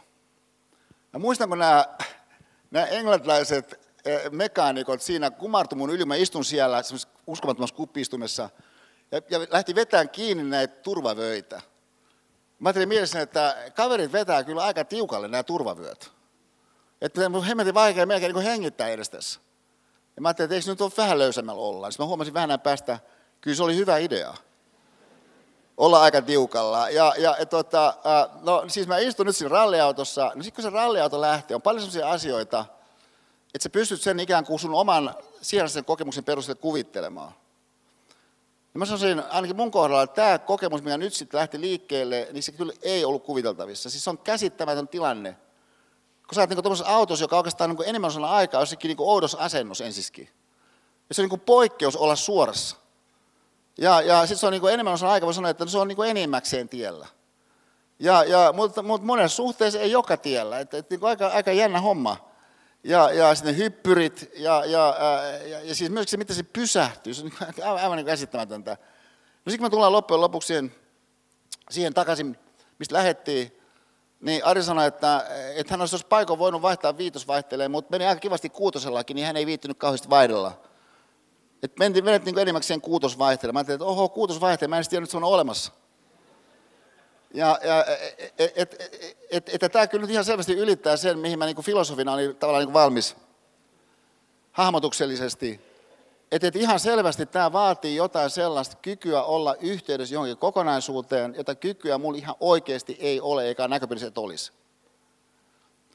Et vaikka kuinka paljon mä uskoisin mun niin älyllisen kapasiteetin johonkin valtavuuksiin, niin tuossa on kyllä niin ihan selvästi kuitenkin joku semmoinen ulottuvuuksien sikermä, jonka nähden niin, niin, niin, niin kannattaa olla yhtäältä silmät auki ja toisaalta sitten ehkä kysyä, että olisiko tuo jotain sellaista, mitä meikäläisen voisi niin jossakin määrin olla jo nyt enemmän niin, kehityksen alla kuin mitä niin kuin eri syistä sattumalta sattuu olemaan. Niin tämä on tämän systeemiälyn, eli kokonaisuus onnistumisen perusidea, että jos kokonaisuus on semmoinen, mihin nähden sä et pääse ulkopuolelle, niin sitten esimerkiksi toinen asia, mitä me kutsutaan tässä kohdassa neljä, sanaton yhteys. Voisi ajatella, että on niin kuin esimerkiksi merkityksellistä. Sanaton yhteys, että kun sä voit olla yhteydessä johonkin, niin joskus sä pystyt nimeämään sen yhteyden, sä pystyt et, etenemään sen jonkun yhteyden suhteen niin, että ollaan niin tosi tosi varmoilla. Niin, niin sen suhteen, mutta on muitakin keinoja ihmisen olla jonkun vauvan esimerkiksi yhteydessä ympäristöönsä. Itse asiassa sulla on tämmöinen kyky. No sitten edelleen tietenkin on niin, että, että, että voisitan sä pyrkiä hahmottamaan samanaikaisesti niin, niin sekä yksityiskohtia että sen jonkun kokonaisuuden. Ja, ja että et monastihan, jos me ajatellaan ammatillista kehitystä, niin tässä just nimenomaan on kysymys, että se, joku ammattilainen jossakin ympäristössä niin kehittää paitsi tajuaa siihen kokonaisympäristöön nähden, myöskin erilaisiin yksityiskohtiin nähden, koska hän oppii pikkuhiljaa, että monta kertaa jotkut yksityiskohdat onkin niin ällistytään merkityksellisiä. Että se yksityiskohta itse asiassa kertokin, että mistä on kaiken kaikkiaankin kysymys. Että vaikka se on käsitteellisellä tasolla ristiriita, että joku yksityiskohta voisi kertoa siitä kokonaisuudesta jollakin tasolla ristiriita, niin siitä huolimatta kokemus osoittaa, että monesti just noin pitää ajatella, jos sä haluat jossakin vaikka niin palomiehenä selvitä. Ja, ja että on, on kaikenlaista siis sellaista, minkä nähdään, mitä me kutsutaan systeemiksi havaintokyvyksi. Voi jossakin ympäristössä lähteä kehittymään. Että sen jonkun ympäristön suhteen niin, niin pystyt pitämään sekä kokonaisuuden että yksityiskohdat samanaikaisesti mielessä. Että tavallaan niin hahmotat, että mistä on kysymys jossakin ympäristössä. Mutta vaikka sulla on siinä jossakin ympäristössä, ei sitten seuraa, että sulla on se jossakin toisessa ympäristössä. Että sä saat olla ihan niin tosi hyvä jossakin vaikka niin salibändissä. Mutta ei siitä seuraa automaattisesti, että tämä on niin jalkapallossa hyvä. Ja, ja että et, et loppujen lopuksi niin, niin, et erilaisten kokonaisuuksien nyanssit, niin, niin voi kuitenkin sitten oikeastaan erottaakin niitä tosi paljon, mutta sen keskeisen asian suhteen, niin kuitenkin se perustilanne säilyy, ja se on se, että siinä kokonaisuudessa onnistumisessa on se, mikä vaan se kokonaisuus. Voisi sanoa, että eikö tollainen, että ihminen kykenee olemaan mieluummin laajakaistaisesti yhteydessä siihen kokonaisuuteen, kuin, kuin kapeasti yhteydessä kokonaisuuteen, olisi niin kuin onnistumisen kannalta hyvä juttu. Se muuten se kokonaisuus mikä vaan. Niin on siis yksi näistä meidän kahdeksasta faktorista, sen ilmiökentän suhteen, mitä me, ää, mitä me alettiin kutsua systeemiälyksi. Ja ää, myöskin saadaan se vielä yhdellä tavalla, että, että on yksi asia tämmöisessä yliopistossa, kun ihmiset opiskelee, niin, niin ää, se, että et, et sä opit mallintamaan, sä opit hahmottamaan jossakin ulkoisessa kielessä sen jonkun kokonaisuuden.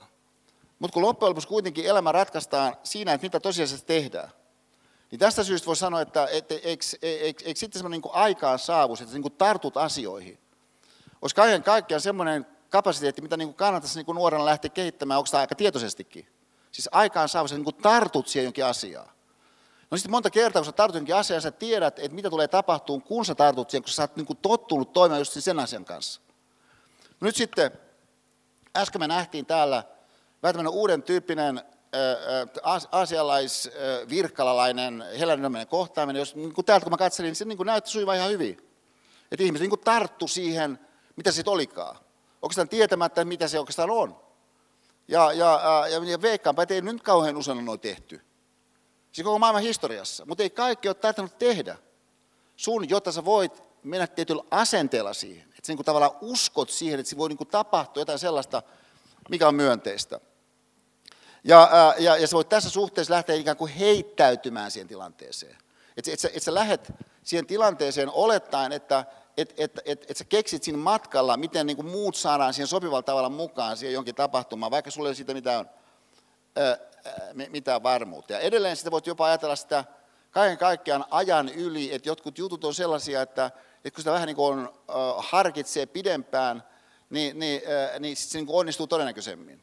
Koska jotkut jutut saattaa jossakin hetkessä tuntua oikealta, ilman niin kuin varsinaisesti sit kuitenkaan loppujen lopuksi kantaa. Niin, niin tämä maailma niin on sellainen, minkä suhteen, niin oikeastaan mun toivomus olisi se, että et, et, et sä sallisit itsesi ajatella sitä mahdollisuutta, että kenties sä olet jo alkuperäisesti systeemi älykkäämpi.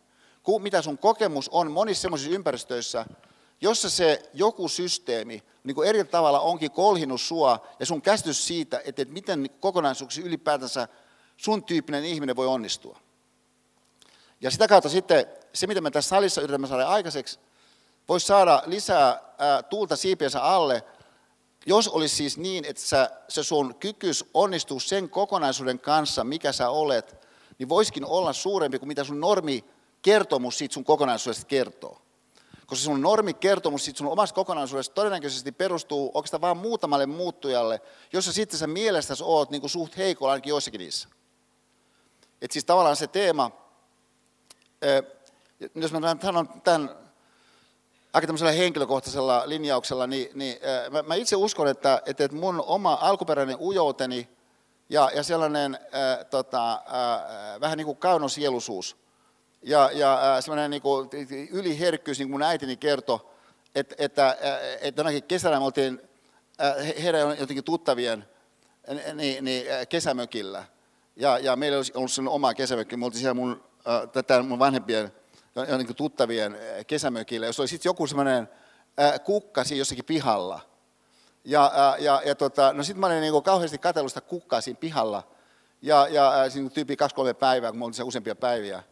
No sitten sinne tuli joku, joku toinen perhe ja, ja, ja siellä oli mun ikäinen joku kaveri, se tuli sinne ja saman tien tempasi sen kukan siitä maasta irti. Niin, niin, no äiti, äitini niin koki, että tämä tällainen, että meidän Esa on tuommoinen niin herkkä sielu.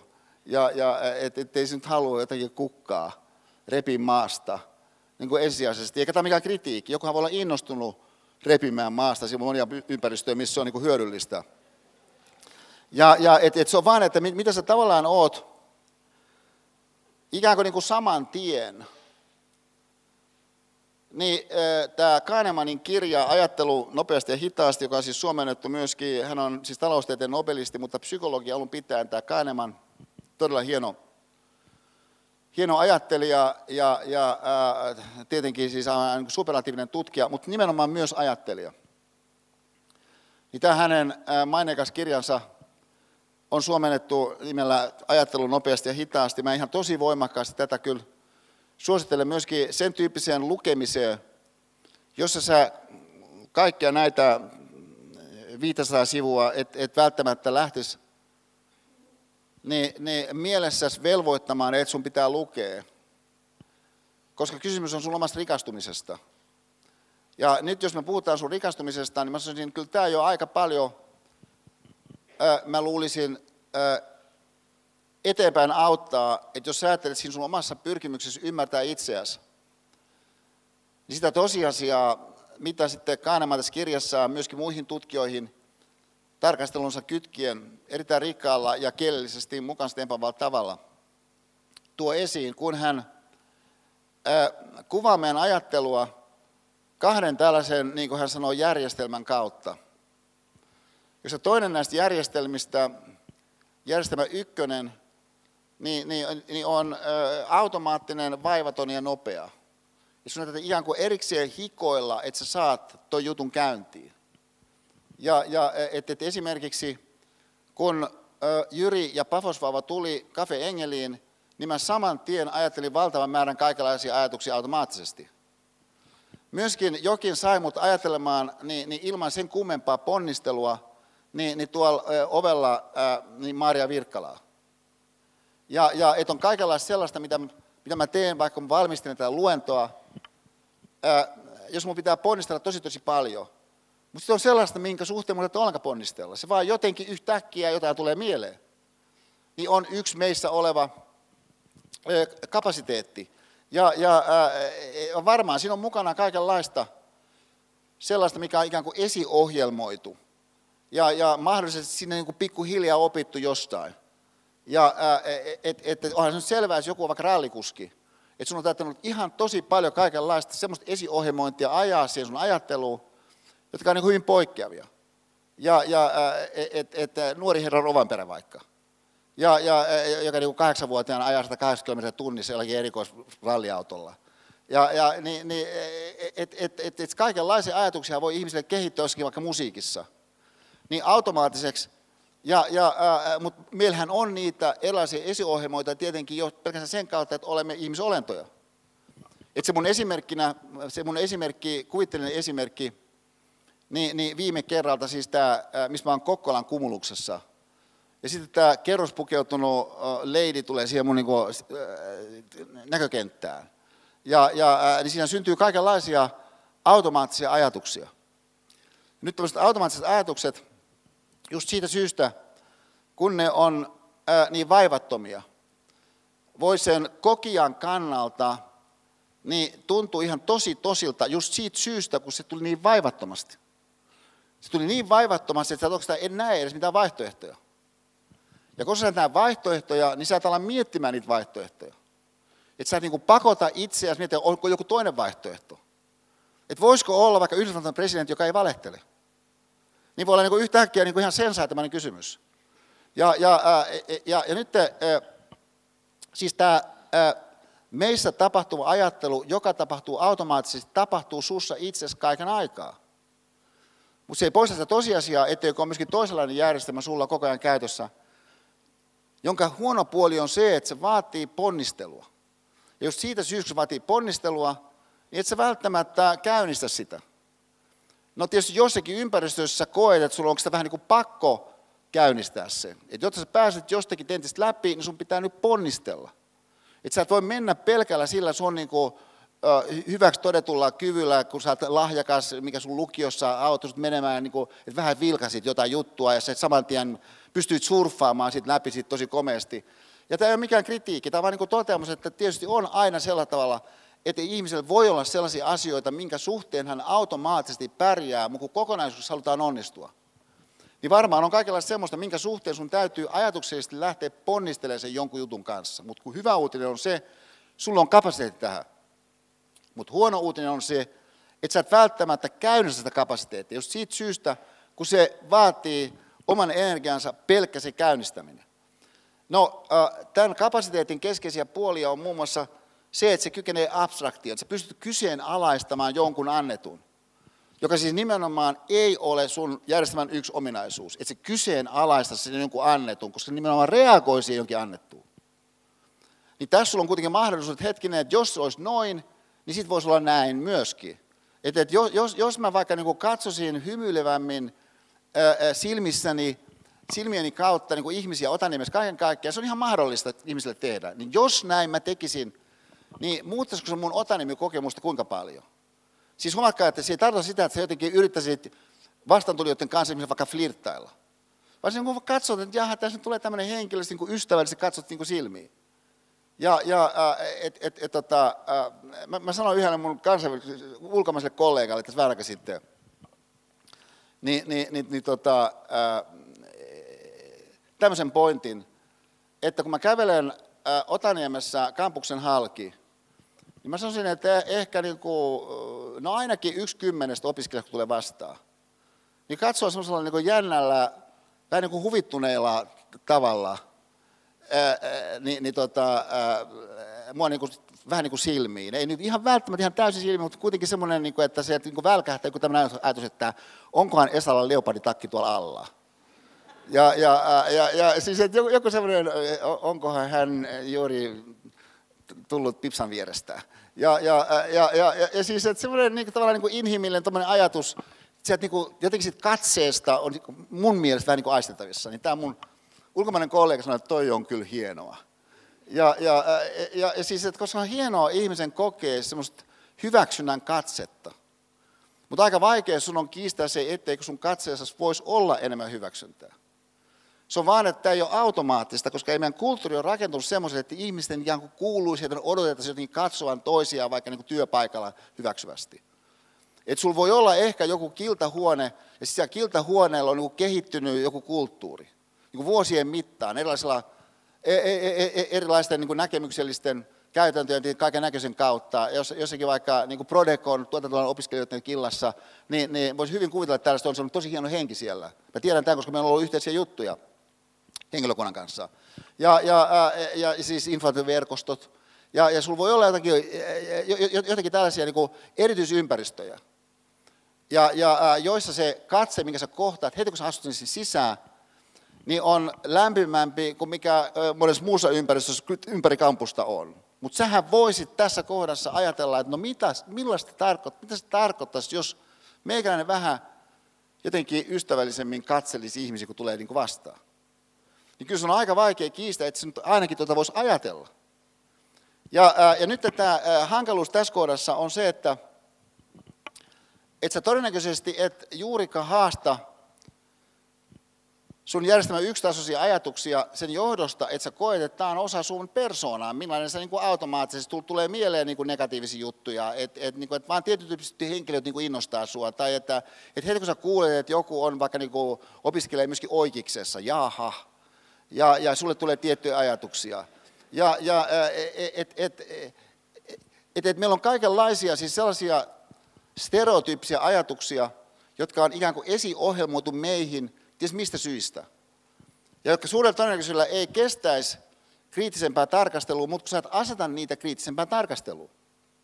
Niin tästä syystä sitten monet sua itseä koskevat järjestelmän ykköstasoiset automaattiset ajatukset niin saattaa olla oikeastaan niin ällistyttävän kaventavia sun kannalta. Ne koskee siis sua itseäsi. Ja ne on tosi kaventavia, mutta sä et koskaan ota niitä tarkempaan tarkasteluun. Ja kysy, että hetkinen, mitä tämä niin kuin pidemmän päälle kokonaisuuden kannalta oikeastaan voisi tarkoittaa tämä mun vaikka niin kuin ujouteni. Että mä oon niin tietyllä tavalla introvertti. Ja, ja et, et, et, et, joka mahdollisuus siis taas toisaalta sun järjestelmä kaksi olisi että sähän pystyisit tekemään kaiken aikaa, joka päivä, mitä sä tässä salissa ehkä teet, sanotaan vaikka tunnia vartin. Et, et siis, et, jotkut on nämä molemmat jaksot täällä, mutta jotkut on vain niin yhden jakson, vaikka tämä ekan jakson. Ja se on ihan ok, ja koska meillä on kaiken näköistä, mihin pitää äh, huomiota kohdistaa, mutta myöskin mitä me voisimme tehdä, ottamatta kielteistä kantaa siihen, mitä kaikkea, mitä täytyy huomiota kohdistaa, niin kyllä me voitaisiin myöskin käyttää sitä meidän kuitenkin aika ainutlaatuista kykyä, joka on se, mitä Kahneman kutsuu meidän järjestelmä kakkonen. Eli meidän kykymme ajatella asioita niin, niin irrallaan siitä, miten se joku asia näyttäisi niin kuin olevan. Ja sitä kautta voisi sitten syntyä jopa sitten semmoinen tietynlainen ää, aika, aika laajenevakin näkymä siihen nähden, että et, et, et, et mihinkä sä voit lähteä sitten kokonaisuutena kehittymään. Mutta kun hankaluus tässä kohdassa on se, että sun todennäköinen tunne on, että sä oot ihan limitys nyt valmiiksi sun järjestelmän kakkosen kanssa. Et, et, että se niin aika paljon ää, tota, ää, jo lukiossa niin panostit niin tiettyihin aineisiin ja, ja, ja sitten sit, sit, sitten sait jollakin valmennuskurssilla ja, ja sitten pääsit niin kauppikseen. Ja, ja tämä niin tosi upeita kaikki.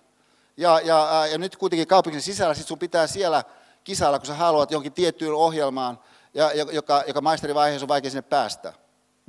Niin tämän takia sun tunne siis saattaa olla se, että sä oot aika lailla limitissä sun järjestelmä 2 Kahnemanin sanasossa niin, niin kapasiteetin kanssa, joka on ihan bullshit.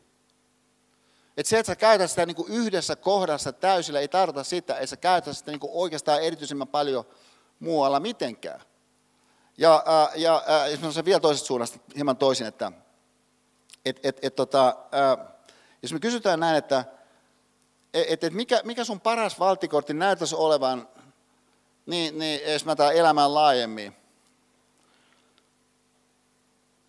onnistumisen osalta, niin voisi sanoa, että no pidemmän päälle, ihan selvästi sun paras valtikortti, niin on sun järjestelmä kakkonen. Siis että, että niin kuin vaikea kuvitella, että se mitä joku ihminen automaattisesti oman ajattelunsa osalta on, niin olisi hänen paras valtikorttinsa, kun pidemmän päälle katsotaan asioita, koska sun ö, järjestelmä ykkönen kuitenkin on sellainen, joka on ihan räikeästi puolueellinen, koska sen toimintatapa on olla puolueellinen. Just siitä syystä se on tehokas, kun se on puolueellinen. Et, et just siitä syystä, et, että et ei lähdetä paneutumaan siihen jonkin asian syvemmin, niin voidaan mennä sitten sillä pintatotuudella, ja sitä kautta me saadaan niitä hyötyjä, mitä siitä, että mennään sillä pintatotuudella, niin, niin voidaan saada. Mutta jos sä et halua olla olosuhteiden armeilla, niin silloin sun pitää käyttää niin sun järjestelmä kakkosta. Ja aika lailla näyttää siltä, että ennen pitkään sun täytyy on joka tapauksessa tehdä. Et enemmän tai myöhemmin tietysti ihmiskunnan täytyy alkaa ajatella semmoisia kollektiivina. Sitä, että mitä on niin tapahtumassa meidän luonnolle. Että olemme osa luontoa, mitä sille tapahtuu. Että jotain tapahtuu. Ja, ja että et se, miltä se niin tuntuu systeemi yksitasoisesti, niin, niin on oma kysymyksensä, mutta se, mitä se de facto on, niin, niin vaatii sellaista paneutumista, joka ei noin vaan niin siitä välittömästä kontaktista niin, niin paljastuu. Ja hankaluus on siis se, että jos et sä ole tarkkana, niin mitä tulee tapahtumaan, on se, että, että sä oot todellisuudessa sun järjestelmän ykkösen armoilla, vaikka sä niin näennäisesti käytät sun järjestelmä kakkosta niin, niin, tosi täysillä jossakin vaikka työhön liittyvissä kysymyksissä. Että sä oot siellä joku, jo, jo, joku niin investointipankkiiri. Sä niin tosi tosi paljon ponnistelet ensin, että pääset kauppikseen, sitten että sä pääsisit niin kuin rahoitukseen, sitten sä niin kuin valmistut sieltä, sitten sä oot niin Lontoossa duunissa, niin kuin ihan tosi tosi paljon koko ajan teet duunia niin kuin älylläs mielestäsi. Mutta tosiasiassa se kokonaisuus, missä sun elämä tapahtuu, niin se on täysin sen armoilla, mitä alun alkaen, niin automaattisesti tuli, tuli mieleen. Sitten jostakin ihmisestä, kohtaat, sitten jonkin henkilöstä, kun luulet, että sä rakastut, sitten, et, et, pitääkö olla lapsia, eikö pidä olla lapsia, missä asutaan, että et, et miten liikutaan, miten kohdataan ihminen, minkä, minkälainen katse sun silmässä, silmissä on. Niin kaikki tämä on täysin automaattista. Niin on siis se riski. Mutta vaihtoehto on se, että et, et sä pyrit muodostamaan tämän kokonaisuuden kanssa, mikä siis sä tosiasiassa olet nyt Kainemanin sanossa puhuen, koostuen ainakin kahdesta erillisestä järjestelmästä, niin systeemiälykään kokonaisuuden. Sä oot siellä sisällä ja se voi toimia se kokonaisuus älykkäämmin tai vähemmän älykkäästi. No nyt sitten, äh, miksi tämä on, mi, mi, mi, miksi tämä on tota, äh, äh, niin iso teema, niin mä haluaisin sitä yhden pienen videopätkän kautta nyt havainnollistaa. Tämä meidän videopätkä, mihin me nyt mennään, tämä on vähän noin sanoisiko tyylilajillisesti erilainen kuin joku toiset. Ö, mutta, mutta ehkä tämä toimii kuitenkin. Siis tämä alun alkaen tuli mulle tämmöisen lähempään tarkasteluun sen kautta, että mulla oli Santa Haminassa aliupserikoulussa luento. Ja sitten toinen meidän kaksoista oli siellä ja sitten tota, sie, sie, siellä jotkut kaverit ehdottivat, että eikö isä voisi tuottaa pitämään vähän toisenlaisen johtajuusluennon kuin mitä tämä nyt enimmäkseen on. Ja, ja, ja sitten näin sovittiin, ja, ja mulla oli sitten monella vuotta niitä luentoja siellä, se oli ihan mahtavaa. Mutta äh, mä tykkään mennä johonkin teemoihin sisään lyhyen, lyhyiden videopätkien kautta. Ni, niin, niin tota, äh, mulla oli sellainen tunne, että että mulla ei ehkä ole niin kuin sellaista, mikä tuommoiseen aliupseerikouluun välttämättä kahvin sopisi. Ja mä puhuin meidän poikien kanssa, että tulee teille mieleen jotain, mikä voisi toimia. Niin pojat oli heti sitä mieltä, että no sähän olet innostunut elokuvasta Pulp Fiction. Että kaikki on nähnyt Pulp Fictionin, joka aliupseerikoulussa, niin, niin, että Pulp Fiction toimii, keksi sieltä joku pätkä. Ja, ja, ää, ja tota, no näin mä sitten ää, toiminkin, että mä etsin Pulp Fiction elokuvasta niin, niin, niin tämän, tämän, tämän, tämän pätkän, missä, missä tuota, ää, nämä kaksi kaverusta, jotka on siis gangstereita, nyt kuvassa ää, Jules-niminen gangsteri ja sitten hänen kaverinsa Vincent, niin on keikalla. Ja, ja tota, mitä on just tapahtunut on se, että, että he on ollut väijytyksessä. Että yksi kaveri tyhjensi lippaansa sit aivan vierestä, mutta ei osunut kumpaakaan, joka on niin ällistyttävää. Ja tämä, että, että, että, tota, että, että jotain tapahtuu, joka voi niin olla vähän niin kuin ällistyttävääkin, niin, niin, niin, niin tietysti se aina joku tilanne niin voi saattaa jonkun ajattelun käyntiin. Siinä, missä joku voi tyytyä siihen, mitä nyt automaattisesti tuli mieleen. Että joku voi jossakin Tuusajärven rannalla katsoa jotakin mäntyä. Ja, ja, ja hän ei jää vain niiden automaattisen ajatusten vangiksi, vaan lähtee ikään kuin katsomaan sitä tarkemmin. Ja, ja että mitä se oikeastaan niin tarkemmin katsoen on. No nyt tässä tapauksessa nämä, nämä kaksi kaverusta on eri linjoilla sen suhteen, että mitä se tarkoitti, että heitä ammuttiin ihan läheltä, lipas tyhjäksi, mutta, mutta tuota, kumpaankaan ei osuttu. Katsotaan tämä pikku pätkä tähän.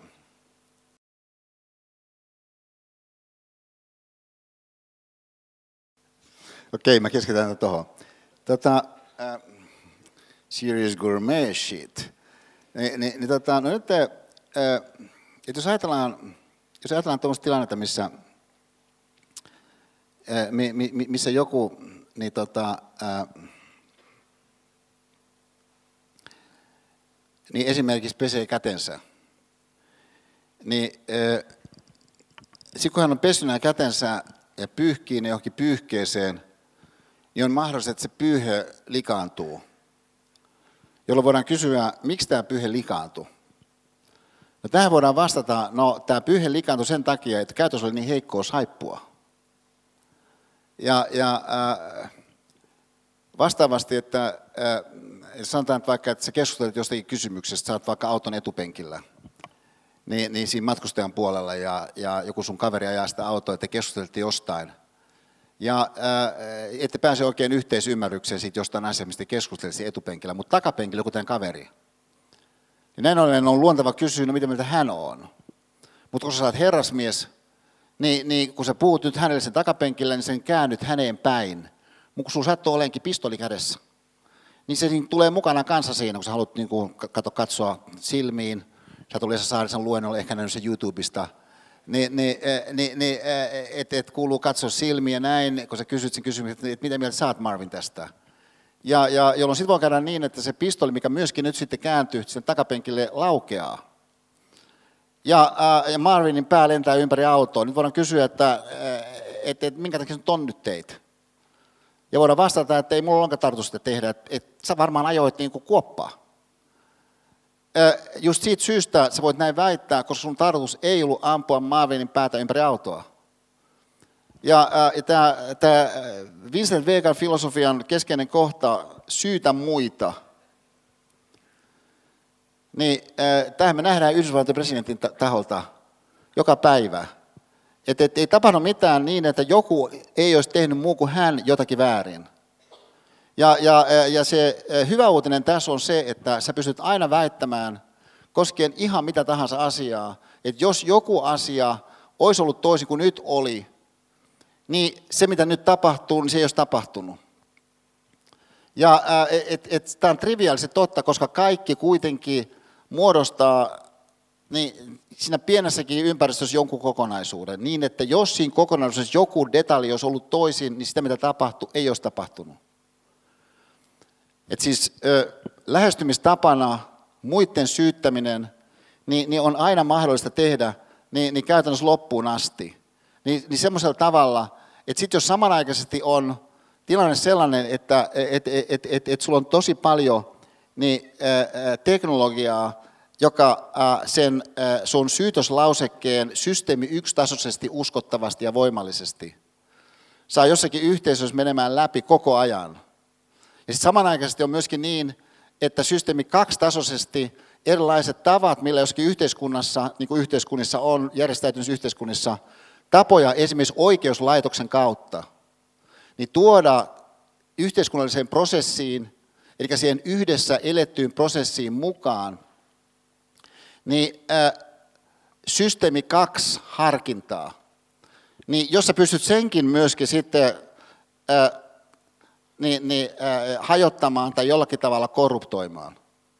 Myöskin sitten voisi sanoa, että tiedähän on yksi tapa, millä järjestetty yhteiskunta voi jostakin asiasta, joka on monimutkainen, päästä selvyyteen, mikä se on. Voisi sanoa, että niin aika, aika minimaalisesti, että jos ilmasto muuttuu, niin se on varmaan aika monimutkainen tapahtuma. Ja tämän takia niin se on niin kuin sellainen, missä todennäköisesti tarvitaan ihan tosi tosi paljon hyvin niin kuin paneutuvaa, aivan erityistä tutkimusta, joka sitten niin kuin edes pääpiirteet voi saada selville.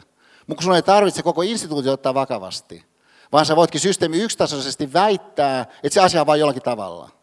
Ja sitten jos teknologiat on sellaisia, että tämän viestin saa kaikumaan ihan niin kuin valtavalla voimalla, niin saat vahvoilla, niin systeemi yksi, niin, niin syistä, niin toimimaan Vincent Vegana. Sitten samanaikaisesti ää, sitä sun Vincent Vega filosofiaa tosi hedelmällisesti ruokkii se, että jos sä ärsynyt helposti, koska nyt kun sä ärsynyt helposti, sun on helpompi keksiä niin, niin, äh, siitä ympäristössä sellaista, mitä sä voit sitten syyttää. Että on niin kuin huono idea olla, olla, olla liian onnellinen, liian jotenkin niin kuin kytköksissä elämän niin kuin laajempaan kokonaisuuteen. Koska silloin sä et välttämättä yhtä herkästi halua edes syyttää sitä jotain. Että et, et just jonkun perheen sisällä esimerkiksi, jos, jos, jos ihmiset rakastaa toisiaan, jos ihmiset haluaa elää toisessa kanssa, ihmiset hyväksyvät se tosiaan, että olemme aina osa tätä samaa perhettä, niin tämän takia niin sulla on äh, joku, joku kynnys siihen, että sä et syyttää sitä toista, niin kun pyrit kuitenkin katsomaan, että oletko sä ehkä itse jonkun asteisesti osa syytä tähän. Äh, kolmas pointti Vincent Vega filosofiassa on se, että, että mitä tahansa tapahtuu, niin sun ei kannata jäädä sitä sen kummemmin ihmettelemään. Ja että et sä meet sen suhteen systeemi yksitasoisesti ja keksit jonkun sitten, miksei se ole oikeastaan ihmeteltävää. Et jossakin TV-sarjassa esimerkiksi ihan vastaava tapaus. Että et ehkä se on jossakin määrin epätavallista, vähän niin kuin freaky, but it happens. Et, et niin kuin jos sanotaan vaikka me suomalaisina, että siis onko tosiaan ollut niin, että, että Nokian matkapuhelinryhmä – niin että sillä oli 40 prosentin, 40 prosentin markkinaosuus maailmanlaajuisesti. 40 prosenttia. Ja tämä tilanteessa, missä suuri osa johtajistosta oli suomalaisia. Että onko näin tosiaankin tapahtunut? Voisi sanoa, joo, että noin on tapahtunut, mutta on muutakin tapahtunut. Että on tapahtunut sillä tavalla, että, että pieni Suomi pysäytti puna-armeija toisessa maailmansodassa, että ei sulla sitä jäädä ihmettelemään. Jos sä halua, se voi sanoa, it's freaky, but it happens. Että varmaan jossakin TV-sarjassa on vastaavaan tapahtunut. Että Clint Eastwood teki jossakin näin ja näin. Ja, ja hyvin vaikuttavasti. Että ei sun tarvitse lähteä äh, tutkimaan sitä aluetta, mitä äh, Taleb tässä loistavassa kirjassaan äh, Musta joutsen kutsuu mustiksi joukseniksi. Siis semmoinen, mikä on kuin erittäin epätodennäköistä, mutta vaikutuksessa ihan valtavaa. Kun sun ei tarvitse ottaa mitään kuin valtavaa ylipäätänsä erikoisemmin niin, äh, suuren osasin alle ja katselemaan. Että sä voit pyöriä siinä sun hallinnan illuusiossa. Sehän on se niin kuin fantastinen seuraus, kun sä meet systeemi yksitasoisesti, sulla on niin kuin hallinnan illuusio, koska sä et tarkasta mitään vaihtoehtoja. Et, et, et, ja, ja nykypäivän elämässä niin tietenkin on niin, että se on paljon tätä niin kuin Le Big Mac-teemaa se ei nyt tässä pätkässä näkynyt, mutta se elokuvahan lähtee liikkeelle siitä, että nämä kaverukset on autossa ja sitten äh, niin kuin keskustelee, niin, niin, äh, niin kun, äh, kun, kun tämä Vincent on ollut Amsterdamissa ja, ja Euroopassa ylipäätänsä, että kuinka Euroopassa on niin kuin hämmästävä asioita, esimerkiksi, että Big Mac on nimeltään Le Big Mac, niin kuin Pariisissa. Ja, ja että on tavallaan niin kuin Instagram-tyyppistä diskurssia ennen Instagramia. Ja että et, et, et, sä jotenkin satunnaisen, sun satunnaisen elämänmuodon namuja, niin, niin lähdet systeemi yksitasoisesti nautiskellen, niin sitten hehkuttelemaan. Ja mitä sä teet kaiken kaikkiaan on, että sä alistat sun järjestelmän kaksi järjestelmälle yksi.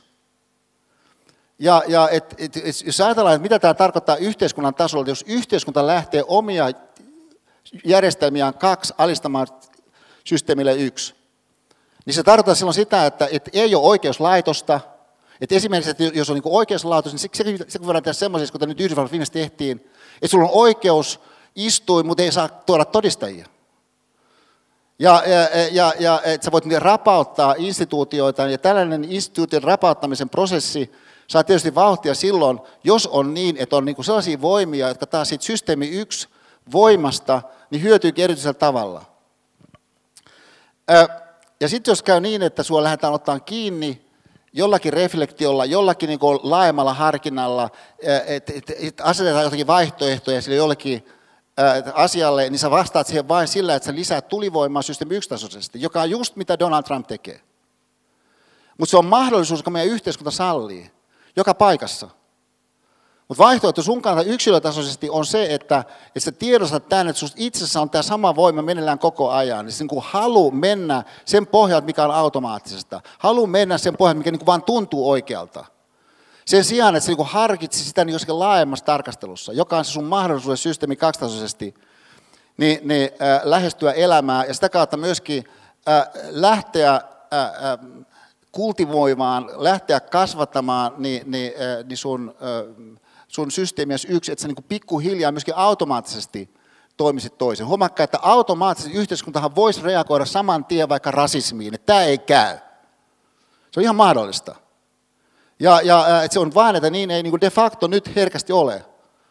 Ja, ja, ja koska niin ei taas ole, niin me tarvitaan mun mielestä sellaista, yksilötasolla nyt puhuen, niin, niin tietoista päätöstä omakohtaisesti, niin, niin kehittää itseämme järjestelmä kaksitasoisena ajattelijoina. Ja siinä mielessä etsiä sellaista otetta meidän elämään, jossa se kokonaisuus, minkä osin me olemme, ja mitä itse kokonaisuuden olemme, niin toimisi mieluummin älykkäämmin kuin vähemmän älykkäästi.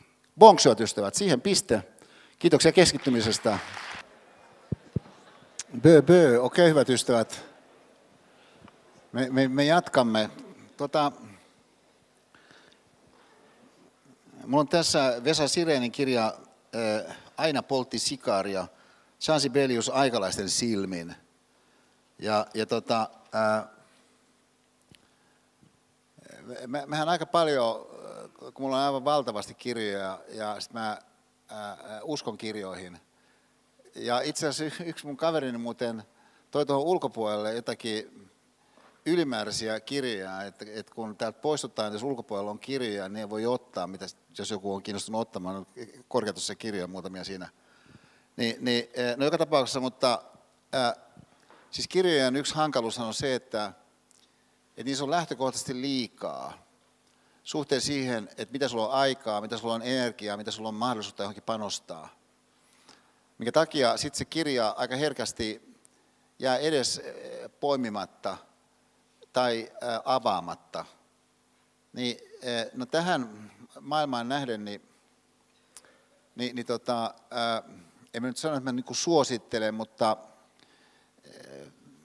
sanon tämmöisenkin mahdollisuuden, että voi soveltaa Esarisen välähdystekniikkaa. Esarisen välähdystekniikka on, että sä otat jonkun kirjan ja uskot, että se kirja, mikä sattuu käteen, on just ihan oikea kirja just nyt sattua käteen.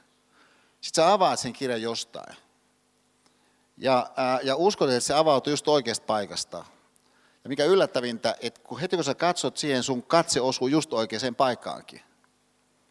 Ja, ja ää, siis mä en suosittele tätä niinkään tenttiin valmistautumisen yhteydessä, mutta toisaalta niin kyllähän sä nyt voisit sen sun suhteen kirjoihin muodostaa mullekin pohjalle kun sen nimenomaan sen funktionaalisen tapahtuman yhteyteen, mikä on tenttiin valmistautuminen. Että toki meidän elämämme on koko ajan meneillään nyt ja tästä eteenpäin aina, niin kauan kuin se jatkuu, minkä nähden sitten mahdollisuus rikastua sit jostakin on siis olemassa. Ja ää, nyt siis välähdystekniikka niin on ää, oikeastaan väylä, minkä kautta potentiaalisesti rikastua – No siis tämä, yksi, yksi mun ystäväni suositteli tätä kirjaa ja sitten sitten mä hankin tämän antikvaari.fi-niminen väylähän on ihan fantastinen nykyisin loppumyyntien kirjojen hankkimisen suhteen. Ja, ja, ja kirjat on ihan tosi halpoja myös. No, äh, no sitten mä saan tämän kirjan ja mä avaan tämän kirjan.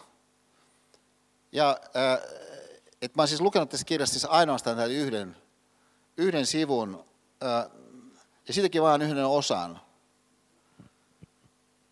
Mutta tämä lähtee liikkeelle, tämä sivu 169, näin, että Eino Leino, kaksoispiste, tapasin henkilökohtaisesti hänet ensi kerran Berliinissä. Et siis Eino Leino nyt sitten tässä kaikesta päättäen kuvaa ensi kohtaamistaan Sibeliuksen kanssa. No, seuraavassa kappaleessa käy ilmi, että tämä on tapahtunut vuonna 1898. Ja kun Leino on syntynyt 1878, hän on ollut 20-vuotias. Ja, ja Sibelius, joka on syntynyt 65, 1865, niin on tässä ollut suunnilleen 33 V. No sitten Leino siis kirjoittaa näin, tai kuvaa näin, että menin hänen luokseen. Hän kuunteli tarkkaan, kuka olin, pysi kohteliaasti julkilausua ihastuksensa pariin julkaisemaani runovihkoon ja kysyi sitten tiukasti kulmakarvojaan rypistäen. Oletteko nähnyt hirven? Hirven, kysyin jotakuinkin hämmästyksissäni. Niin, hirven, jatkoi hän innokkaasti. Jaan nykyään kaikki ihmiset kahteen päälajiin. Niihin, jotka ovat nähneet hirven ja niihin, jotka eivät. Ikävä kyllä kuulun itse jälkimmäiseen sarakkeeseen. Myöskin minun täytyy, siis Leino kirjoittaa, myöskin minun täytyy paha kyllä ilmoittaa kuuluvani, samaan kuuluvani. Vahinko hän sanoi, samalla kun hänen kasvonsa saivat kaukaisen uneksivan ilmeen, sillä hirvi, se on sentään jotakin tavatonta, hirvi. No, on tämäkin mahdollista. Että et, et, et joku kohtaa jonkun ilmiön, otetaan vaikka Suomen luonnon, ja, ja ää, nyt tässä tapauksessa hirven kautta.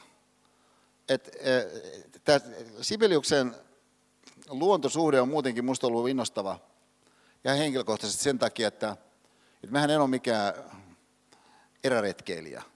Ja, ja toisin kuin isäni, edesmennyt isäni ja, ja mun veljeni, nämä tällaisia niin kuin taitavia henkilöitä, jotka pystyvät sytyttämään nuotion jossakin tunturissa. Ja, ja et, et, et, siis mä ihan ihan valtavasti tämmöistä kyvykkyyttä, mä itse en olisi mikään eräretkeilijä. Niin sit mä jossakin määrin tätä, tästä on vähän niin kuin kärsinytkin. Kunnes mä keksin, että mutta mullahan voi olla tällainen sibeliaaninen luontosuhde. Siis että, että, että, että Sibelius äh, kävelemässä 10 metriä ja nousemassa jollekin, jo, jollekin niin kuin, äh, kalliolle, siis Tuusulassa, niin, niin ihastellen sitten jotakin niin maisemaa. Ja, ja ne on ihan mahdollinen lähestymistapa. Ja ää, äh, tiettyyn ilmiöön.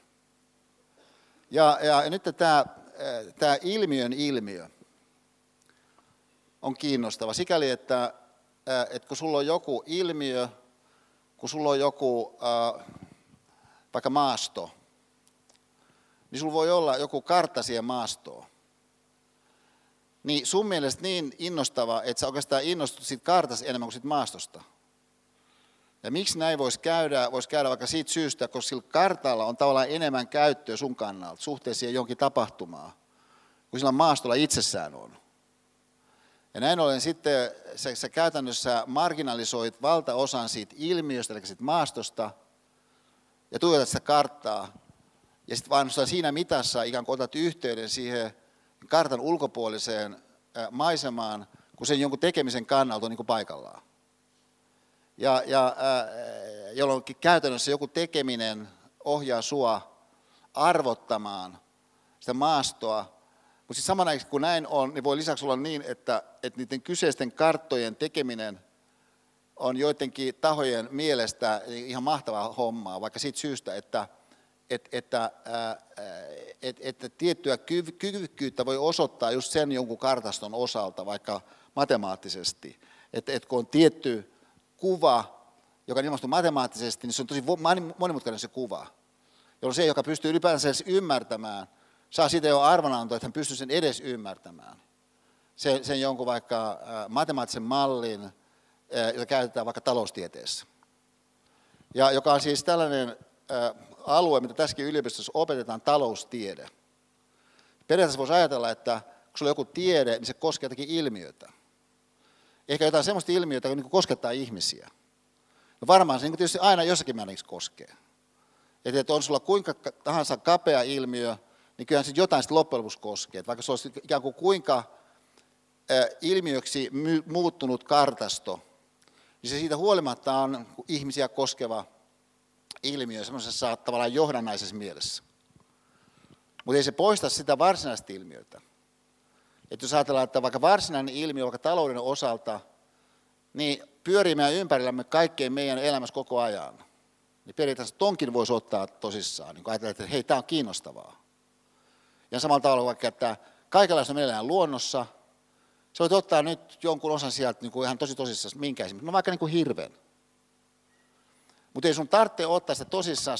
Itse asiassa valtaosa kaikista suomalaisista ei ota esimerkiksi hirveä sillä tavalla tosissaan, kun Eino Leinon mukaan Sibelius otti. Ja, ja se ei poista kuitenkaan sun kannalta mahdollisuutta, että sä voisit systeemi kaksitasoisesti, järjestelmä kaksitasoisesti alkaa miettiä sitä, että hetkinen, että, miten mä oikeastaan niin kuin, tota, hirveä hahmotan. Et, et, et onko kenties niin, että mä oon työntänyt esimerkiksi hirvet niin, eh, johonkin sivupöytään. Että mä oon tavallaan niin kuin innostuneempi jostakin Instagram-feedistä kuin nyt esimerkiksi hirvistä Suomen luonnossa. Ja, ja että et, onko tämä ihan niin kuin mä haluan olla? On tämä niin mahdollinen kysymys. Ja huomakkaa, kun sä esität kysymyksen, silloin sä saatat sun järjestelmään kaksi liikkeelle. Saat irti siitä, miten joku on äh, vain suoraan reaktiivisesti hahmotettuna. No, äh, yksi sellainen henkilö, joka, onko aika paljon vaikuttanut ajatteluun, niin äh, tuli mun elämään niin, äh, semmoisessa tilanteessa, missä niin, äh, meidän yksi yhteinen ystävä niin oli järjestänyt äh, poikansa häät Miamiissa. Ja siinä mä sitten istun ja, ja semmoisessa puutarhassa, semmoisessa loistohotellissa, äh, ja, ja äh, mä huomasin tämmöisen vanhemman pariskunnan. Ja, ja äh, mä kysyin mun vieressä istuvalta Linda Airistolta, että et, et kuule, tiedätkö kuka toi on toi, tota, tyylikään näköinen herra, niin, niin Lenita sanoi, että joo, että toi on, toi on tota, professori Edmund Phelps, että, että hän on vuoden 2006 taloustieteen nobelisti. Ja tämä lady hänen seurassaan on hänen argentilainen puolisonsa nimeltään Viviana. Ja, ja tota, no sitten sen seremonian jälkeen, niin mä menin puhumaan tälle pariskunnalle ja ää, esitin näin, että et, et, et, anteeksi, kun mä seurasin teitä siellä, kun mä olin esittäytynyt, mä tuossa seurasin teitä, niin ää, mä en voinut olla paljon merkille sitä, että, että teidän, teidän suhteessa on ihan selvästi niin magiikkaa. Että mikä on tämän teidän rakkauden salaisuus? Mä kysyin, ää, herra Nobelistilta ja hänen puolisoltaan, ja joka innosti heitä tämä kysymys. Ja siinä sitten jutellaan ja, ja samalla liikutaan kohti sitä aluetta, mihin illallinen oli katettu. Tuessa tuonne meidän pöytään ja siinä mä sitten asetun ja semmoinen pyöreä pöytä, siinä oli ehkä sitten kymmenen ihmistä loppujen lopuksi ja, ja, ja tota, Bengt Holmström muun muassa tuli sitten siihen ja siinä oli tämmöisiä taloustieteen ihmisiä. Ja, ja, Mutta mut talousnobelisti Phelps siinä sen pöydän keskushenkilönä ja, ja että hän on tosi, tosi hauska myöskin seuramiehenä ja, ja tietenkin hyvin niin kuin sivistynyt ja, ja, ja, ja laaja. Ja, ja se on ihan mahtava ilta ja siinä sitten tämä, tämä meidän ystävämme, yhteinen ystävämme Pentti Kouri, jonka pojan häät oli kysymyksessä, oli järkännyt todella siis niin huikeat viinejä ja, ja niitä sitten koko ajan kaadetaan siinä ja Siinä kun kaksi tuntia ehkä oli, oli siinä iltaa kulunut, niin jälleen viinilasit täytetään. Ja kun on täytetty, niin myöskin herra Nobelistilta, niin äh, Rouva Phelps sanoi aika kuuluvasti siinä yli sen pöydän, että Ned, that's enough. Et nyt riittää. No itsekin tämän lauseen muutaman kerran kuulleena. Silloin aikaisemmin vielä, kun mä, mäkin jossakin määrin join viiniä ja, ja, ja alkoholi ylipäätänsä, niin eh, no mä panin merkille, että herra Nobelisti otti tuon lauseen kyllä aika paljon rakentavammin kuin mitä ei Sanne monta kertaa on ottanut. Et, et, eh, et siinä oikeastaan, mulla kävi mielessä, että et, et herra Nobelisti oli sisäistänyt tämmöisen pointin, että okei, sä voit olla taloustieteen nobelisti ja hallita uskomattoman monimutkaisia matemaattisia rakenteita, mitä käytetään taloustieteessä ja talousteoriassa, mutta sä et silti välttämättä pysty laskemaan viiteen. Jos täytyisi laskea viinilaseja yli jonkun ajan esimerkiksi, täysinä laseina, kun niitä kaiken aikaa täytetään. Ja, ja et, et sulla voi olla oikeastaan niinku yllättävän tuommoinen alkeellinen tavallaan heikkous osa sitä sun koneistoa, sitä kokonaisuutta, mikä sä olet. Ja minkä nähdään, sitten voi sanoa, no ei tuossa mitään isompaa ongelmaa eikä kumminkaan ole, koska se voi olla, että sä oot enimmäkseen sellaisessa tilanteessa, missä noin voi käydä, että sä et osaa viiteen, sellaisen henkilön kanssa, joka paitsi, että hän on synnyttänyt sulle vaikka kaksi lasta ja aika pitkälti kasvattanut ne lapset, ja, ja, ja myöskin vienyt upeasti omaa uraansa ja tukenut sun uraansa koko ajan, ehkä vuosikymmeniä, niin tämä henkilö, hänellä on myöskin sellainen uskomaton kyky, hän pystyy laskemaan viiteen. Niin tässä haasteellisessa lajissa, joka on viinilasi, mitä sä juot. Ja, ää, ja kun hän sattuu olemaan siinä mukana, niin ei muuta tarvita kuin, että sä oot avoin sille, kun hän sitten tässä kertoo. Niin, tämä kumminkin on yllättävän vaikea niin tuollaiselle ihmiselle. Että tavallaan voisi sanoa, että et, et automaattisesti se sun reaktios tuollaiseen niin voikin olla sellainen, joka siis sen sijaan, että se palvelisi sua se ajatus, se nimenomaan niin, niin aiheuttaakin sulle itsellesi kielteisen seurauksia, siis se ajatus, mikä automaattisesti syntyy. Sen lisäksi niin myöskin siihen teidän yhteiseen elämisen kenttään tulee kielteisiä seurauksia, joka vieläpä on dynaaminen, siis on systeeminen yli ajan, koska tämä toinen todennäköisesti jossakin määrin ennen pitkään ärtyy siitä, että, että kun silloin kuitenkin seuraavan päivän nähden niin erilaisia seurauksia, sä nukut huonommin ja kaikenlaista, niin, niin ihan selvästi nähtävissä, kun vuosien ajasta seuraa. Mä en edes saa sanoa siitä. Niin näin ollen syntyy siis sellainen takaisin kytkentä joka sitten monella tavalla voikin olla itse asiassa hyvän elämän suhteen hyvinkin vahvasti niin sen mahdollisuuksiin nakertava. Mihinkä nähden olisi voinut kuvitella, että ihminen olisi halunnut nyt pikkasen tuossa kohdassa järjestelmänsä kaksi nyt käyttää. Että niin kuin vähän katselisi, että miten niin kuin asia on. Ja sitä kautta lähtisi myöskin tutkimaan sitä omaa ihmisenä olevuuttaan niiltäkin osin, kun oot itse sisällä siinä kokonaisuudessa ja jossa sitten on kaikenlaista sellaista tuntumallista, niin väistämättä mukana siinä prosessissa, missä haluat sitten kehittää sun kykyä niin, että kun tämä sun elämänkumppani sanoo jostakin asiasta, mitä sä et halua sanoa, niin kuin se asia on jossakin tilanteessa, että sitten jonakin päivänä sä reagoisiko siihen automaattisesti kielteisesti. Vaan että jonakin päivänä pystyisit vähän niin kuin hymähtämään sille, että, että katsos vaan taas mä tuossa mokasin, että et, tota, et, et, et, et, et, et, anteeksi. Tai että sä niin oppisit automaattisesti siihen, että kun sun viinilasia täytetään, niin, niin, äh, niin, niin sä niin näyttäisit siinä kädellä, että kiitos, tuo riitti. Tai että sä automaattisesti äh, äh, kytkisit toisiinsa viinilasin juomiseen ja vaikka vesilasin juomiseen. Ja et, et on monenlaisia tapoja, mikä voi muodostua ihmiselle sitten automaattisiksi. Sen kautta, kun hän on alkanut miettiä sitä kokonaisuutta.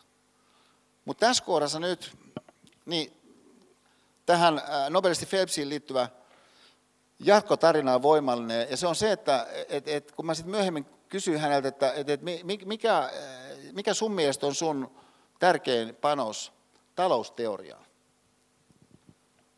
niin hän sanoi, että no kyllä monet äh, sanoo niin, että mä oon yrittänyt tuoda arvokkaalla tavalla niin, niin ihmisen takaisin talousteoriaan. Takaisin. Niin tavallaan voisi ajatella, että vähän yllättävää, että se on niin häipynyt sieltä alun pitäänkään. Ja, ja et, et, no mutta sä voit sanoa näin, joo, joo, no, ää, ajatellaan yliopisto-opintoja. Onko niin, että kun ihmiset vaikka harjoittaa yliopisto-opintoja, he harjoittaa sitä jollakin semmoisella kapealla osallaan itsestään ainoastaan, jonne esimerkiksi ei liity mitään tunteita. Et siihen ei niin liity vaikkapa ihmisen lapsesta saakka, vauvasta saakka, olemiseen liittynyt yhteydessä olevuuden niin, niin tällainen ää, suuntautuneisuus, joka siis oli sulla kaksi kuukautta vanhana jo, kaksi viikkoa vanhana jo. Siis silloin kun mitään muuta ei ollut, sulla kuitenkin oli tämä suuntautuneisuus siihen, siihen ympäristöön, että sä silloin jo rekisteröit esimerkiksi silmäkontakti erilaisena kuin minkään muun kontaktin. Niin, että et, et, onko niin tosiaankin, että sulla on sitten sellaisia instituutioita, mikä on kehitetty erityisesti, jotta ihmiset kasvais, joka kuitenkin olettaakin, että se, joka kasvaa, onkin vain osa siitä, mikä tosiasiassa on se, mikä ympäristössä, mikä kasvaa, mahdollisesti kasvaa. Että onko niin, että joku kartta onkin ottanut yli. Sen itse ilmiön, joka voisi olla siis se ilmiö esimerkiksi henkisen kasvun, ihmisenä kasvun ilmiö.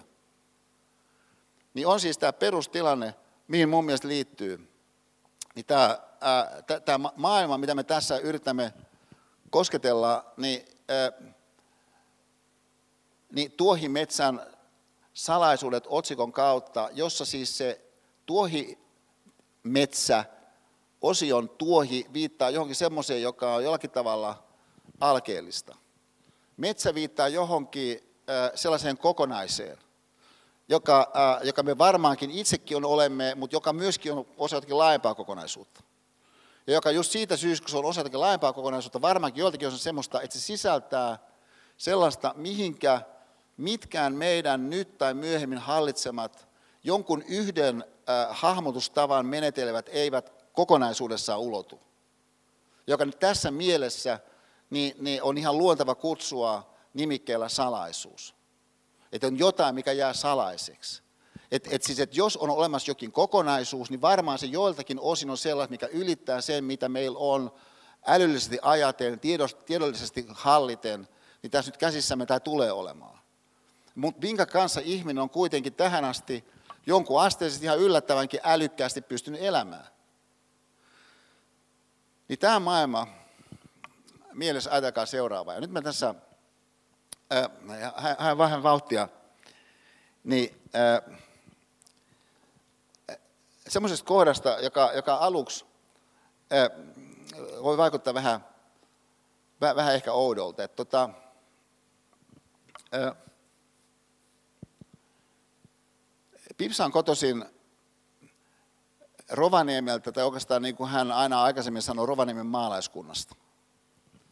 No nykyisin ei enää ole olemassa maalaiskuntia, mutta Pipsan sisäisessä hahmotuksessa niin hän edelleen on Rovaniemen maalaiskunnasta, koska hän ehdottomasti ei ole Rovaniemen kaupungista, niin sanan intuitiivisessa mielessä.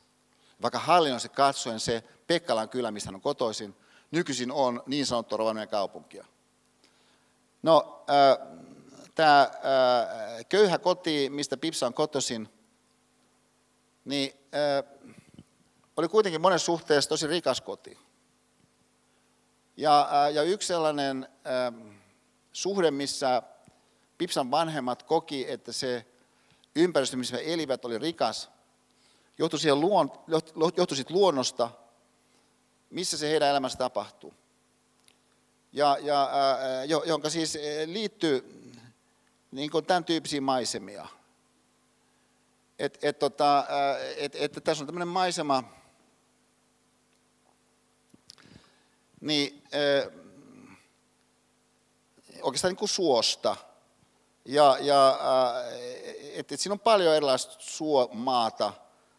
Ja, ja no sitten vuosikymmenten mittaan niin jotkut osat tästä suomaasta niin on sitten yritetty saada kuivemmaksi sillä ajatuksella, että kun se tulee sitten kuivemmaksi se, se suomaa, niin sitten siellä kasvaa enemmän puuta, jolloin sitten se varallisuus, mikä siinä jossakin hehtaarissa on, niin kasvaa tämän seurauksena. Ja sitten ihmisille äh, on annettu näitä maita, niin tiettyä sellaista sitoumusta vastaan, että ihmiset sitten sitä maata kehittäisi, jotta he saisivat siitä niin, niin, äh, niin, niin särvintä leivän päälle, että he pystyisivät elämään sen jonkun maan esimerkiksi kautta. No nyt sitten nämä maisemat, mikä tässä kuvassa on, niin, niin mun kannalta siihen liittyy erityinen piirre sen kautta, että tämä Pipsan isä oli hyvin vaikuttava henkilö.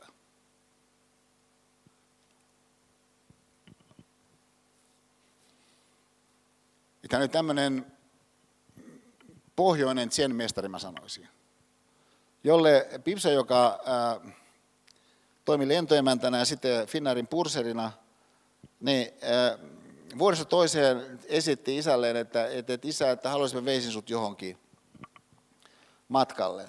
Lontooseen, New Yorkiin, Singaporeen, Tokioon. Pipsa niin esitti, että, että voitaisiin mennä johonkin. No, Onni Kaihua ei kokenut tätä niin tärkeänä tätä mahdollisuutta. Annetaan se, että et, et, et hän siinä eli kuitenkin niin kuin, Kaihuan vaarassa.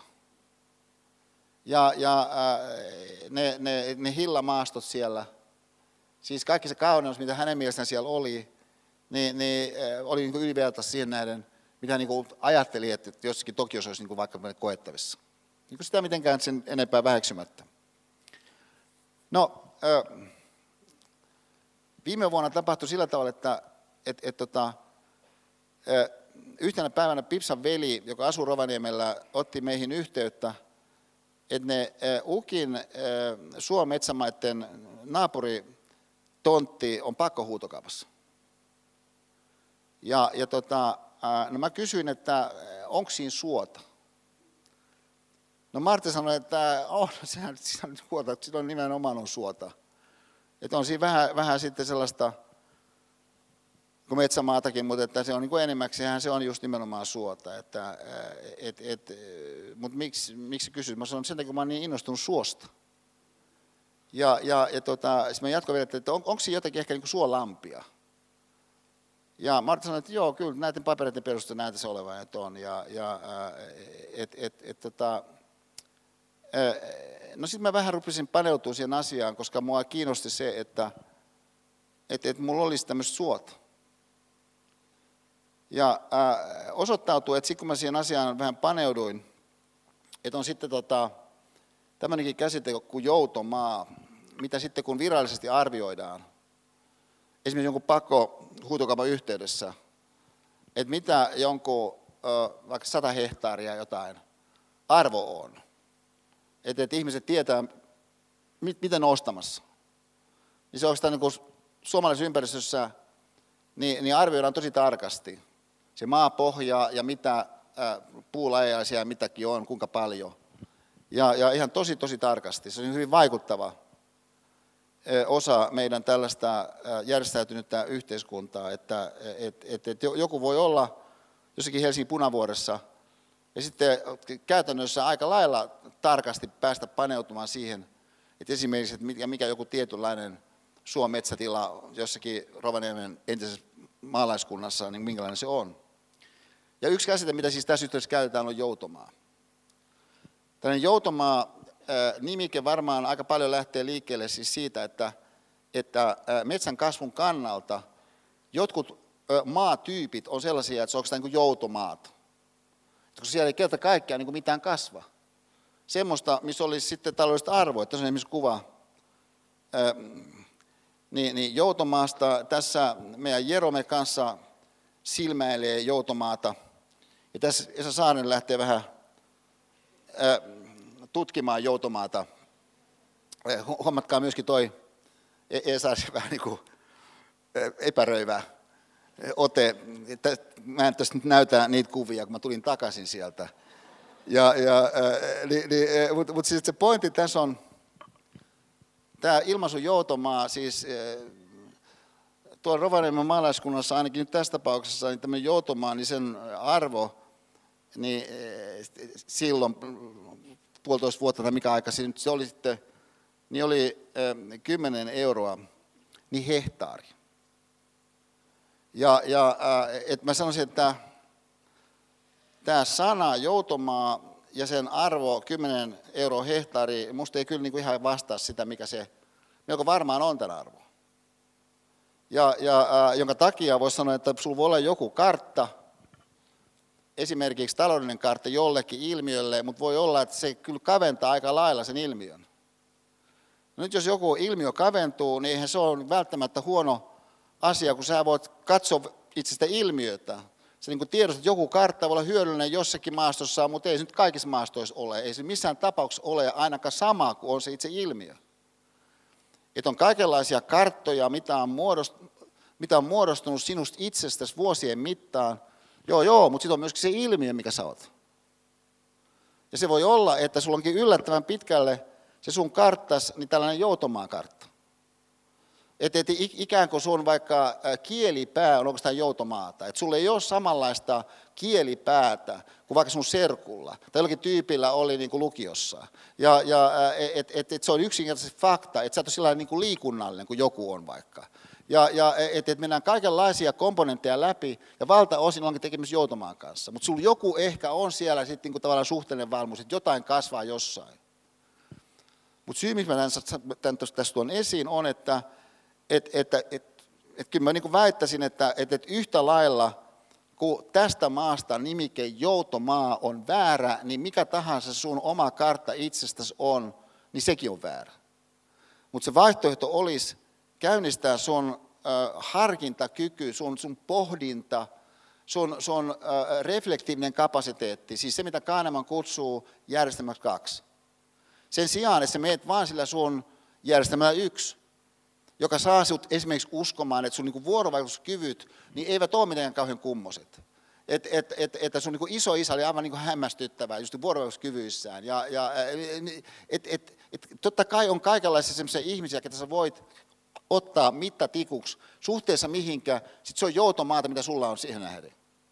Kun se vaihtoehto olisi tässä kohdassa tehdä jotain sellaista, mikä nyt meidän toisen videopätkän kautta, mä toivon, niin tulee tässä voimallisesti tarkasteluun, että Tämä, seuraava pätkä valitettavasti ei löydy YouTubesta eikä, verkosta oikein mistään muualtakaan, mutta mä kuitenkin nyt näytän sen, sitten kuvaan sen niillekin, jotka nyt katsotaan vaikka YouTubesta tai, tai sitten podcasteista kuuntelee tämän, niin, niin tämä silti toivottavasti on ymmärrettävää. Ja Tämä on semmoisesta tilanteesta, missä mä tein silloiselle Ylen teemalle niin semmoisen TV-sarjan keskusteluja filosofin kanssa. Mutta se tapahtui ennen kuin niin sanotut digiboksit yleistyivät, ja tämän seurauksena niin se TV-sarja oikeastaan koskaan ei saavuttanut mitään erityisempää yleisöä. Mutta sitten sen lisäksi, koska se ei ole myöskään areenassa saatavilla, niin, niin, äh, niin, niin, niin harvat on nähnyt tätä, joka musta on kyllä, niin kuin, mä olen sitten sillä moderately proud. Ja, ja äh, että mulla oli aina yksi vieras kerralla, ja se mun tavoitteeni siinä oli yrittää tehdä jotakin samanlaista kuin mitä sillä, kun Vesku oli täällä meidän Vesamatti Loiri meidän vieraana, mä tässä yritin tehdä. Että se tilanne antaa sille mestarille tilaisuuden jollakin tavalla olla enemmän se, mitä hän mun mielestä tosiasiassa on. Erotuksen erilaiset kaventavat versiot siitä henkilöstä, mitkä äh, mä koin monasti niin, niin, äh, sitten julkisuuden kautta, niin äh, tuli sen henkilön osaksi. No sitten yksi henkilö, joka mulla oli siellä vieraana, niin oli maestro Leif Segerstam, joka kaikista mun kavereista, niin mä sanoisin, että, että jos nyt haluaa käyttää ilmaisua Nero, niin tässä nyt on niin mun kokemuksen mukaan se, mitä sillä nimikkeellä, jos sillä jotakin tarkoitetaan, niin voidaan tarkoittaa. Ja, ja, Mutta mut siis, mut Maestro Segerstam on ihan siis tavaton hahmo nopeudessaan ja, ja hahmotuskyvyssään ja, ja sellaisessa yhteydellisyyskyvykkyydessään, mitä hän myöskin haluaa heti käyttää. Siis, siis kysymyksessä on henkilö, joka esimerkiksi kerran, kun mä kävin häntä katsomassa sairaalassa, hän oli silloin hetken sairaana, niin sitten tuli puhelu, joku hänen kapellimestari oppilaansa soitti, ja, ja, ja tota, äh, sitten Leif puhuu tämän henkilön kanssa niin puhelimen kautta. Sitten yhtäkkiä sanoin, että, äh, et, että äh, et, was that a cat? Hän puhuu englantia. Että kuulis mä äh, niin kissan äänen. Niin se tyyppi siellä puhelimen toisessa päässä sanoi, että, että joo, että mulla on kissa. Leif sanoi siihen, may I speak with the cat? Ja, ja hän piti selvää, että hän pystyy niin puhumaan puhelimen välityksellä kissan kanssa. Ja, ja äh, no, äh, nyt mulla on kuitenkin tässä TV-ohjelma. Ja mä yritän jotenkin, että ihmiset vähän pysyisivät mukana, mitä tapahtuu. Kun mä vien tilannetta semmoiseen tapahtumaan, joka oli tapahtunut siinä vähän aikaisemmin, joka oli, että et, et, et maestro oli mennyt naimisiin Minalenan kanssa ja sitten, äh, sitten, sitten tota, äh, Savon linnassa ja linnassa. Sitten sen jälkeen oli juhlat Rauhallinen nimisessä ravintolassa, mutta siinä matkalla, kun mentiin sen laivalla, niin äh, Leif pani soimaan Sibelius ykkösen, minkä hän oli äh, levyttänyt äh, Helsingin kaupunginorkesterin kanssa. Ja, ja, ja sitten ikään kuin heitti siihen päälle semmoista, semmoista sinfonista räppiä, joka oli ihan valtavaa, niin me yritän uudelleen tuottaa tämän tilanteen, mutta niin kuin huomaatte hetken päästä, niin mä sitä kanssa keskustelu erilaista kuin jonkun toisen kanssa keskustelua. Et, et, et, hän haluaa niin nopeasti mennä siihen, että on täysi työ kuvata katsojille, mitä tässä oikein on niin tapahtumassa. Mutta katsotaan tämä tota, kolme ja puoli minuutin pätkä.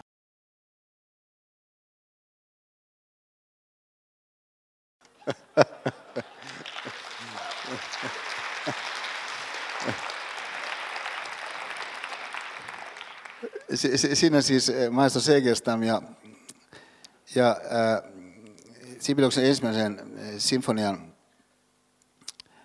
niin, niin kolme ensimmäistä minuuttia. Et jos, jos ajattelet näin, että et, et, timpani on sellainen värähdys siitä taustalla. Että siis tavallaan tämä ä, sivupöydän idea,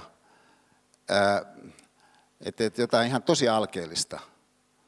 Että et, niin tavallaan, että toi nyt ainakaan ei ole jotain, jotain niin tosi vangitsevaa musiikkia. Ja, ja ä, niin, niin siitä huolimatta se voi lähteä liikkeelle siitä. Ja, ää, ja jos se lähtee siihen liikkeelle, niin se voi lähteä siis liikkeelle aika pitkälti senkin kautta, että se ää, joku niin alkaa saattaa sitä liikkeelle. Ja, ja ää, et vaikka siellä on sitä, että pilveä, niin sä voit siitä huolimatta katsoa sinne horisonttiin. Ja, ja että et vaikka se tilanne itse asiassa on ihan tosi tosi tavanomainen, sä voit silti katsoa laajempaa tilannetta. Ja, ja että siellä jossakin Mikkelissä jonkun, jonkun ravintolan ulkopuolella, kun tulet siihen taksilla, niin sä voit katsoa jotakin horisonttia. Ja, ja miksi näin? Näin siitä syystä, että et, et sä oot antanut sen, mitä Kahneman kutsuu järjestelmäksi kaksi, niin aktivoitua. Sisällä soi hakeva ajatus. Siis versus, että äh, et, et, et, et sieltä julistaa joku jo valmis reaktiivinen ajatus. Sisällä soi hakeva ajatus. Että mitenhän tämä nyt on. Ja kun sä etenet, niin sä voit edetä niin kuin mittarimato. Et mä muistan, mä istuin siinä ja Leif sanoi tämän mittarimato. Joten mistä se nyt onkin keksii? Ja, ja tavallaan, että et, et, et, et se on niin ei mitenkään ihan kauhean vaikuttava osa maailmankaikkeutta, tuonne mittarimato. Ja, ja et, et, et, aika kehno on eteneminen. Voisi sanoa, joo joo, mutta verrattuna esimerkiksi kiveen, niin hyvinkin vaikuttavaa. Ja, ja et, et, siis tässä mielessä on tietenkin niin jollakin alalla, että esimerkiksi joku oppii jotakin tiettyjä yhtälöitä helpommin kuin toinen oppii niitä yhtälöitä. Tai että et, et, et, et joku, joku kieli tarttuu johonkin helpommin kuin toiseen se sama kieli tarttuu. Ja kaikenlaista on tietysti sellaista, missä se sun eteneminen voi olla vähän sen vaatimatonta ainakin aluksi, mutta ei se poista se tosiasia, että sun se mahdollisuus siihen jonkin liikkeeseen on olemassa. Ja sitten sä ehkä palaat siihen johonkin H-hetkeen, ehkä sen kautta, sä tiedostat sen tosiasian, että, että 22-vuotiaana, okei, yhtä ja toista ei ole ehtinyt tapahtua, 42-vuotiaana yhtä ja toista ei ehtinyt tapahtua, 62-vuotiaana yhtä ja toista ei ehtinyt tapahtua, mutta sä voit ajatella sen nykyhetken H-hetkenä. Niin suhteessa siihen, että mitä alkaa sitten tästä eteenpäin tapahtua. Ja mihinkä nähdenhän sä voit ottaa niin, niin, isomman pensselin käteen sen tarkoituksen osalta, mikä sulla on mielessä. Et siinä vaiheessa, kun äh, Eino Leino tapas Sibeliuksen, niin ensimmäinen sinfonia siis ei ollut valmiina. Ja, ja, äh, mutta sitten tuli sellainen päivä, kun se oli valmis, mikä tarkoittaa, että joskus se alkoi. Äh, mihin liittyy ihan tämmöinen pikku sivu huomautus tässä, että et, et, et, kun mä siis on ollut täällä Otaniemessä vuodesta 2001, niin sit aina silloin tällöin niin mä oon pannut merkille sen, että kun ihmisillä on opinnäytteiden kanssa ää, vähän niin kuin vaikeuksia monasti, tai ainakin silloin tällöin, että et mikä, mikä olisi sellainen, et, et, olisiko joku prinsiippi opinnäytteen tekemisen osalta, niin, niin et yksi meidän tutaleideistä niin kerran kiteytetään ihan mahtavasti näin, että et, et siis diplomityön tekemisessä niin keskeiset pointit on aloita. Kohta yksi, kohta kaksi, jatka. Ja, ja, äh, ja, ja tota, et, et, et, et sulla voi olla siis tämmöinen äh, äh, hahmotus tästä eteenpäin, joka nostaa rimaa, joka, äh, joka lähtee äh, niin, niin, äh, eteenpäin sillä ajatuksella, että on yhtä ja toista, mitä jo on tapahtunut, mistä sä oot ihan aiheesti ylpeä. Joku, joku äh, Karelia-sarja, että se on niin tosi, tosi hieno ja, ja äh, Lemminkäisen legenda, tämä on niin ihan niin valtava juttu. Mutta nyt ensimmäinen sinfonia. Ja, ja nyt sitten kun sä lähet siihen prosessiin, jossa kenties se, se, se mitä sä vaadit itseltäsi, mitä sä odotat itseltäsi, mitä sä oot laatutasoa lähtenyt nostamaan ja sitä, että mitä kaikkea siitä sun kokonaisuudesta sä uskot, että vois niin, niin ihmeitä lähteä syntymään, niin enemmän tai myöhemmin niin sä tulet menemään tummiin. Ja minkä takia sä tulet enemmän tai myöhemmin menemään tummiin? Siitä syystä, koska tämä on luovuuden logiikan avaintunnusmerkki. Että et silloin kun sä vain noudatat kaavaa, niin sä et kohtaa sitä tummiin menevää sukellusta – sitä epävarmuuden tilannetta, niitä, niitä, niitä, niitä, niitä erilaisia tuntemuksia, jotka, äh, jotka aiheutuu siitä, että sä ootkin siellä avolumessa. Ja sä et tiedä, mitä sieltä niin hetken päästä tulee. Ja miksi sä tiedät, mitä hetken päästä tulee? Koska sitä, mitä sä siinä yrität tehdä, ei ole koskaan tehty. Et, et tästä syystä siis se, se, se tummiin menemisen äh, sukellus niin on osa sitä prosessia, kuten Maiso Seikestä tässä kuvaa Sibeliuksen ykkösen alkua, että siinä tapahtuu. Mutta sitten niin luonnossa yhtäkkiä, niin se avautuukin. Ja tämähän on sellainen ilmiö meillä Suomessa, jos voisi kuvitella, että, että jos joku kansakunta tämän prinsiipin olisi sisäistänyt, niin just me suomalaiset, koska missään koko maailmassa siirtymä siitä harmaudesta ja tummuudesta ja ikään kuin äh, harman ja tumman eri sävyjen maailmasta siihen, kun kaikkialla on helakan vihreitä, siis ainoastaan vihreitä, helakan vihreitä, erityisellä tavalla hehkuvasti vihreitä, se on muutama päivä. Ja tämä, tämä luonnon logiikka sitten synnyttää se, mitä Leif kutsuu minusta niin ihanasti siinä, niin kauniisti tässä ihanana kasvavana imuna heittäytymiseen että et sen, jos Sibelius ykkösen alun kuuntelee, niin se äh, ihana kasvava imu siihen heittäytymiseen on juuri se äh, dynaamisuuden logiikka, jota sitten äh, voisi jossakin tekemisissä ajatella niin flow-tilana, että kun se alkaa yhtäkkiä sujua. Mutta se on selvää, että se joku, mikä sitten alkaa yhtäkkiä sujua, jos se on jotakin kiinnostavaa, jotakin haasteellisempaa, monimutkaisempaa, niin se ei voi saman tien aluksi heti sitä olla vaan että siinä täytyy olla joku aika, missä sä pohjustat sitä, että et se lähtee sitten liikkeelle. Ja sitten synnyttää sellaisen, mitä hän siinä kutsuu, Leif, niin, niin riikin, riikin kohta, siis tällainen Sturm und Drang, tällainen, tällainen, tällainen tavallaan kuin johtolauseke, että näin tämä on. Et, et siis, et se, mikä jonakin päivänä, kuvitellaan, että sä oot 22 tässä salissa just nyt, vaikka 20 vuotta tästä, niin, niin 20 vuotta tästä, niin voi olla, että sun ö, sun tyylis niiden ihmisten kanssa, kenen kanssa toimit. Se voi olla, että sä oot jossakin esimiesasemassa, voi olla, että sä oot jossakin johtajuusasemassa. Kuvitellaan, että näin olisi. On sellainen, että sä oot kuuluisa siitä sun tyylistä, joka tyyli niin todennäköisesti on kaikkia ihmisiä heidän asemansa katsoen, katsomatta kunnioittava. Joka, joka, joka on paneutuva, joka katsoo sitä kokonaisuutta, mutta samanaikaisesti on valmis myöskin paneutumaan yksityiskohtiin.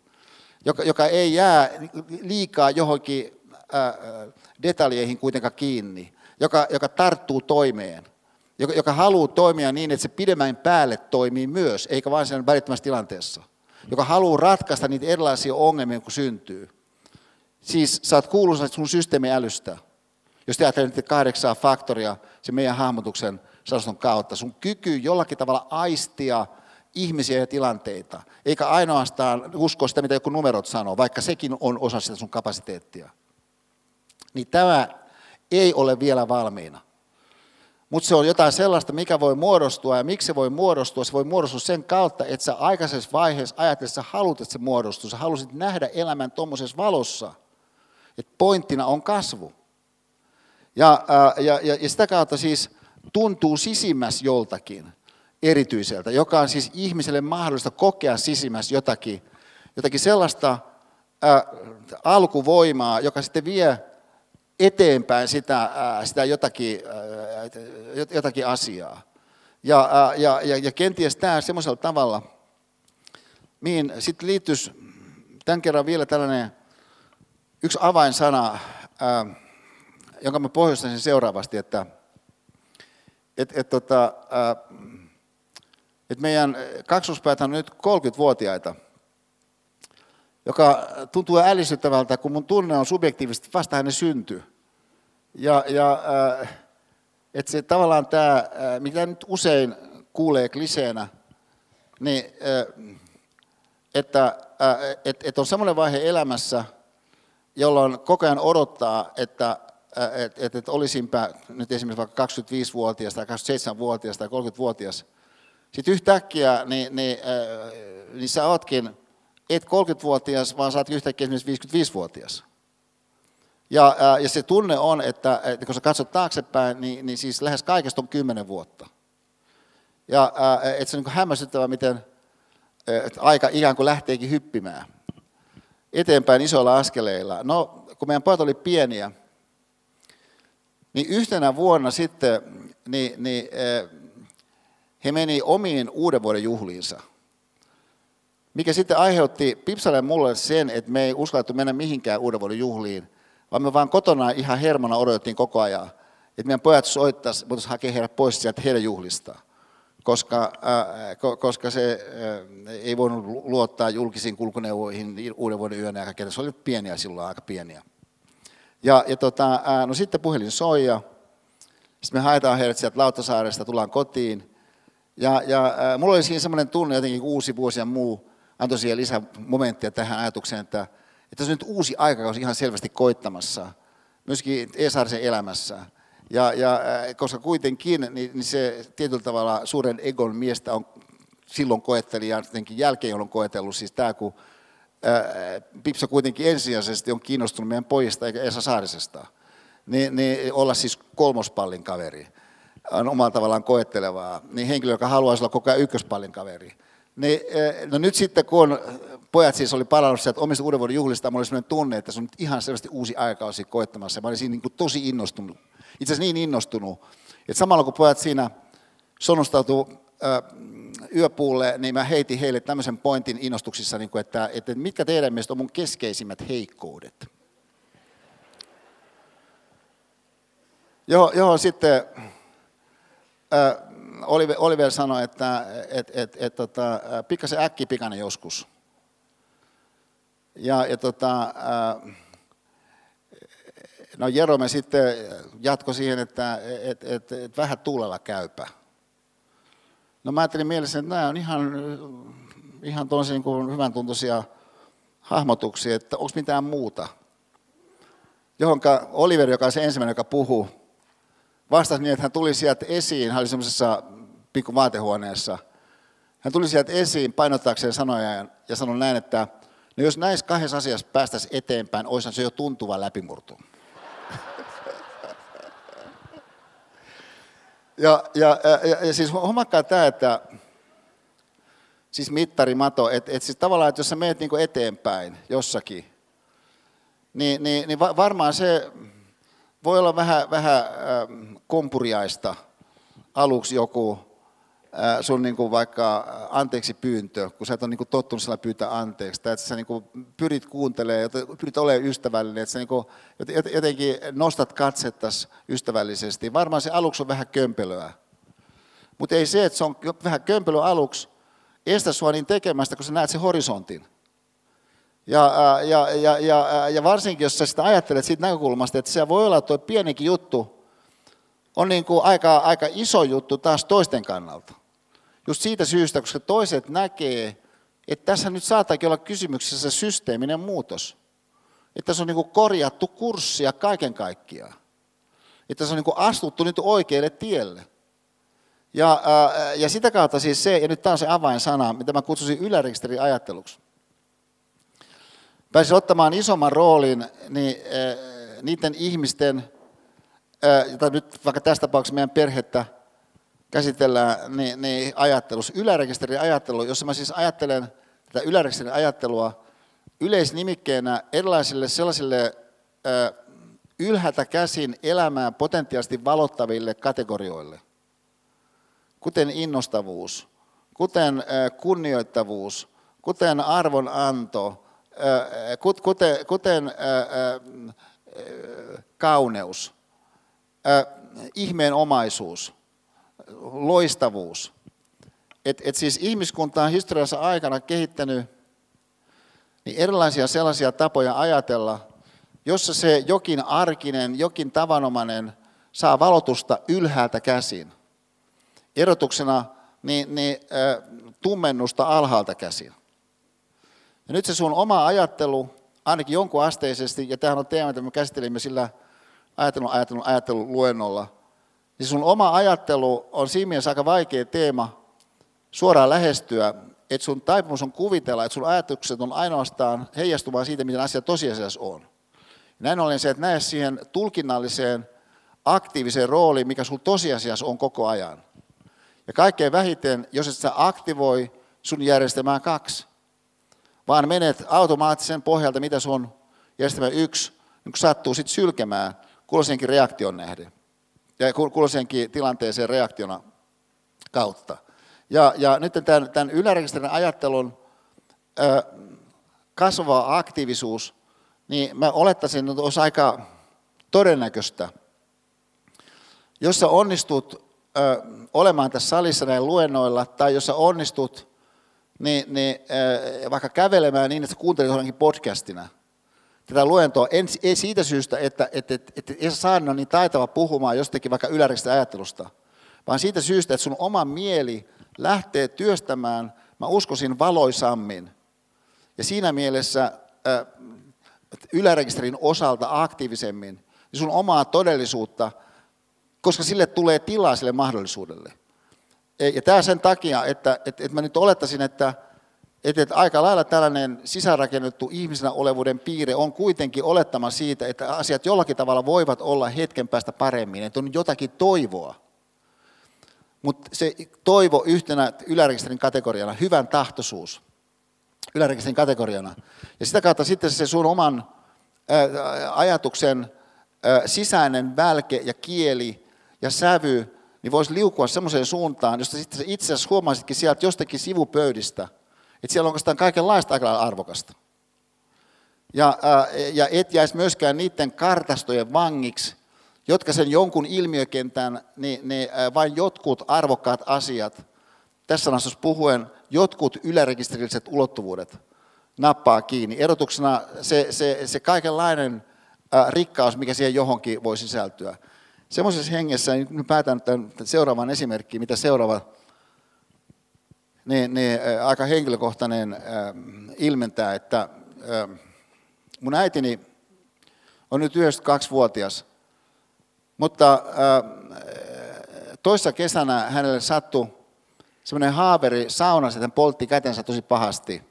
Mutta sitten ällistyttävästi se kuitenkin sitten saatiin parannettua se äidin käsi, mutta koko tämän prosessin aikana, mihin meni kuukausia, hän ei voinut käydä saunassa. No sitten hän oli meillä Helsingissä, kun hän asuu Hyvinkäällä äitini, ja, ja tota, yhdessä hammaslääkärin hommassa, ja sitten siinä kun äiti oli meillä, niin, niin illalla niin mä sitten sanoin, kun mä yhtäkkiä täysin, että äiti ei ollut saunassa sen kesäisen episodin jälkeen, ja äiti rakastaa saunaa, niin mä sanoin äidille, että et, et, haluaisitko käydä saunassa? Meillä on semmoinen pikkuinen city-sauna. Ja, ja äh, siis silloin kun meidän pojat oli pieniä ja koko perhe mahtui sinne, no nykyisin sinne ei, no jos kaik, osa seisoo, niin ehkä just just voidaan mahtua. Mutta se on ihan fantastinen sauna, me tykätään meidän saunasta tosi paljon. Mä sanoin äidille, haluaisin käydä niin mukaan saunassa, niin äiti sanoi, että niin se olisi kyllä tosi ihanaa. Ja tota, näin me mentiin sinne meidän pikku sittisaunaan ja, ja, ja tota, ää, siinä mä heittelin vähän löylyä ja, ja tota,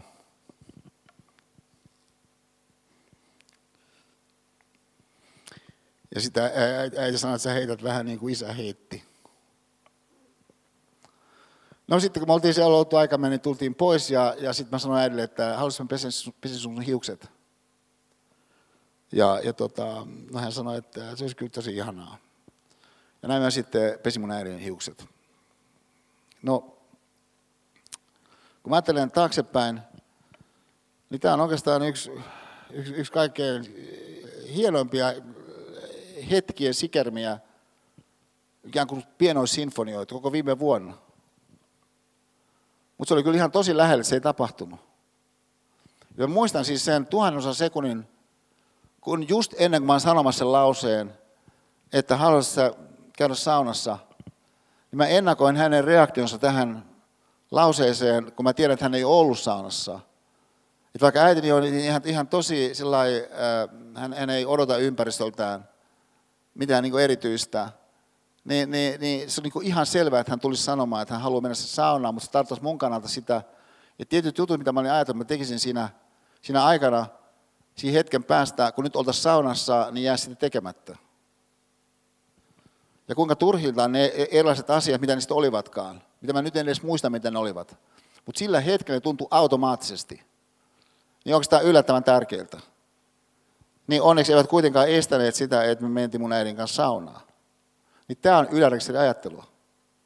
Ja se on myöskin järjestelmä kaksi tasosta ajattelua, siis irrottautumus siitä, mitä se välitön tilanne suoranaisesti tarjoaa ainoana vaihtoehtona. Ja mä toivon, että tämä meidän luennollinen tilanne tai ehkä ne, ne, ne tallenteet, niin, niin myöskin sitten osaltaan voisi antaa ihmisille alustana tai avaruutena, niin, äh, mihinkä sä voit sitten astua sinne tuhimetsään ja, ja, ja, ja, ja, ja tota, häikäistyä sen salaisuuksista, mikä sä itse olet.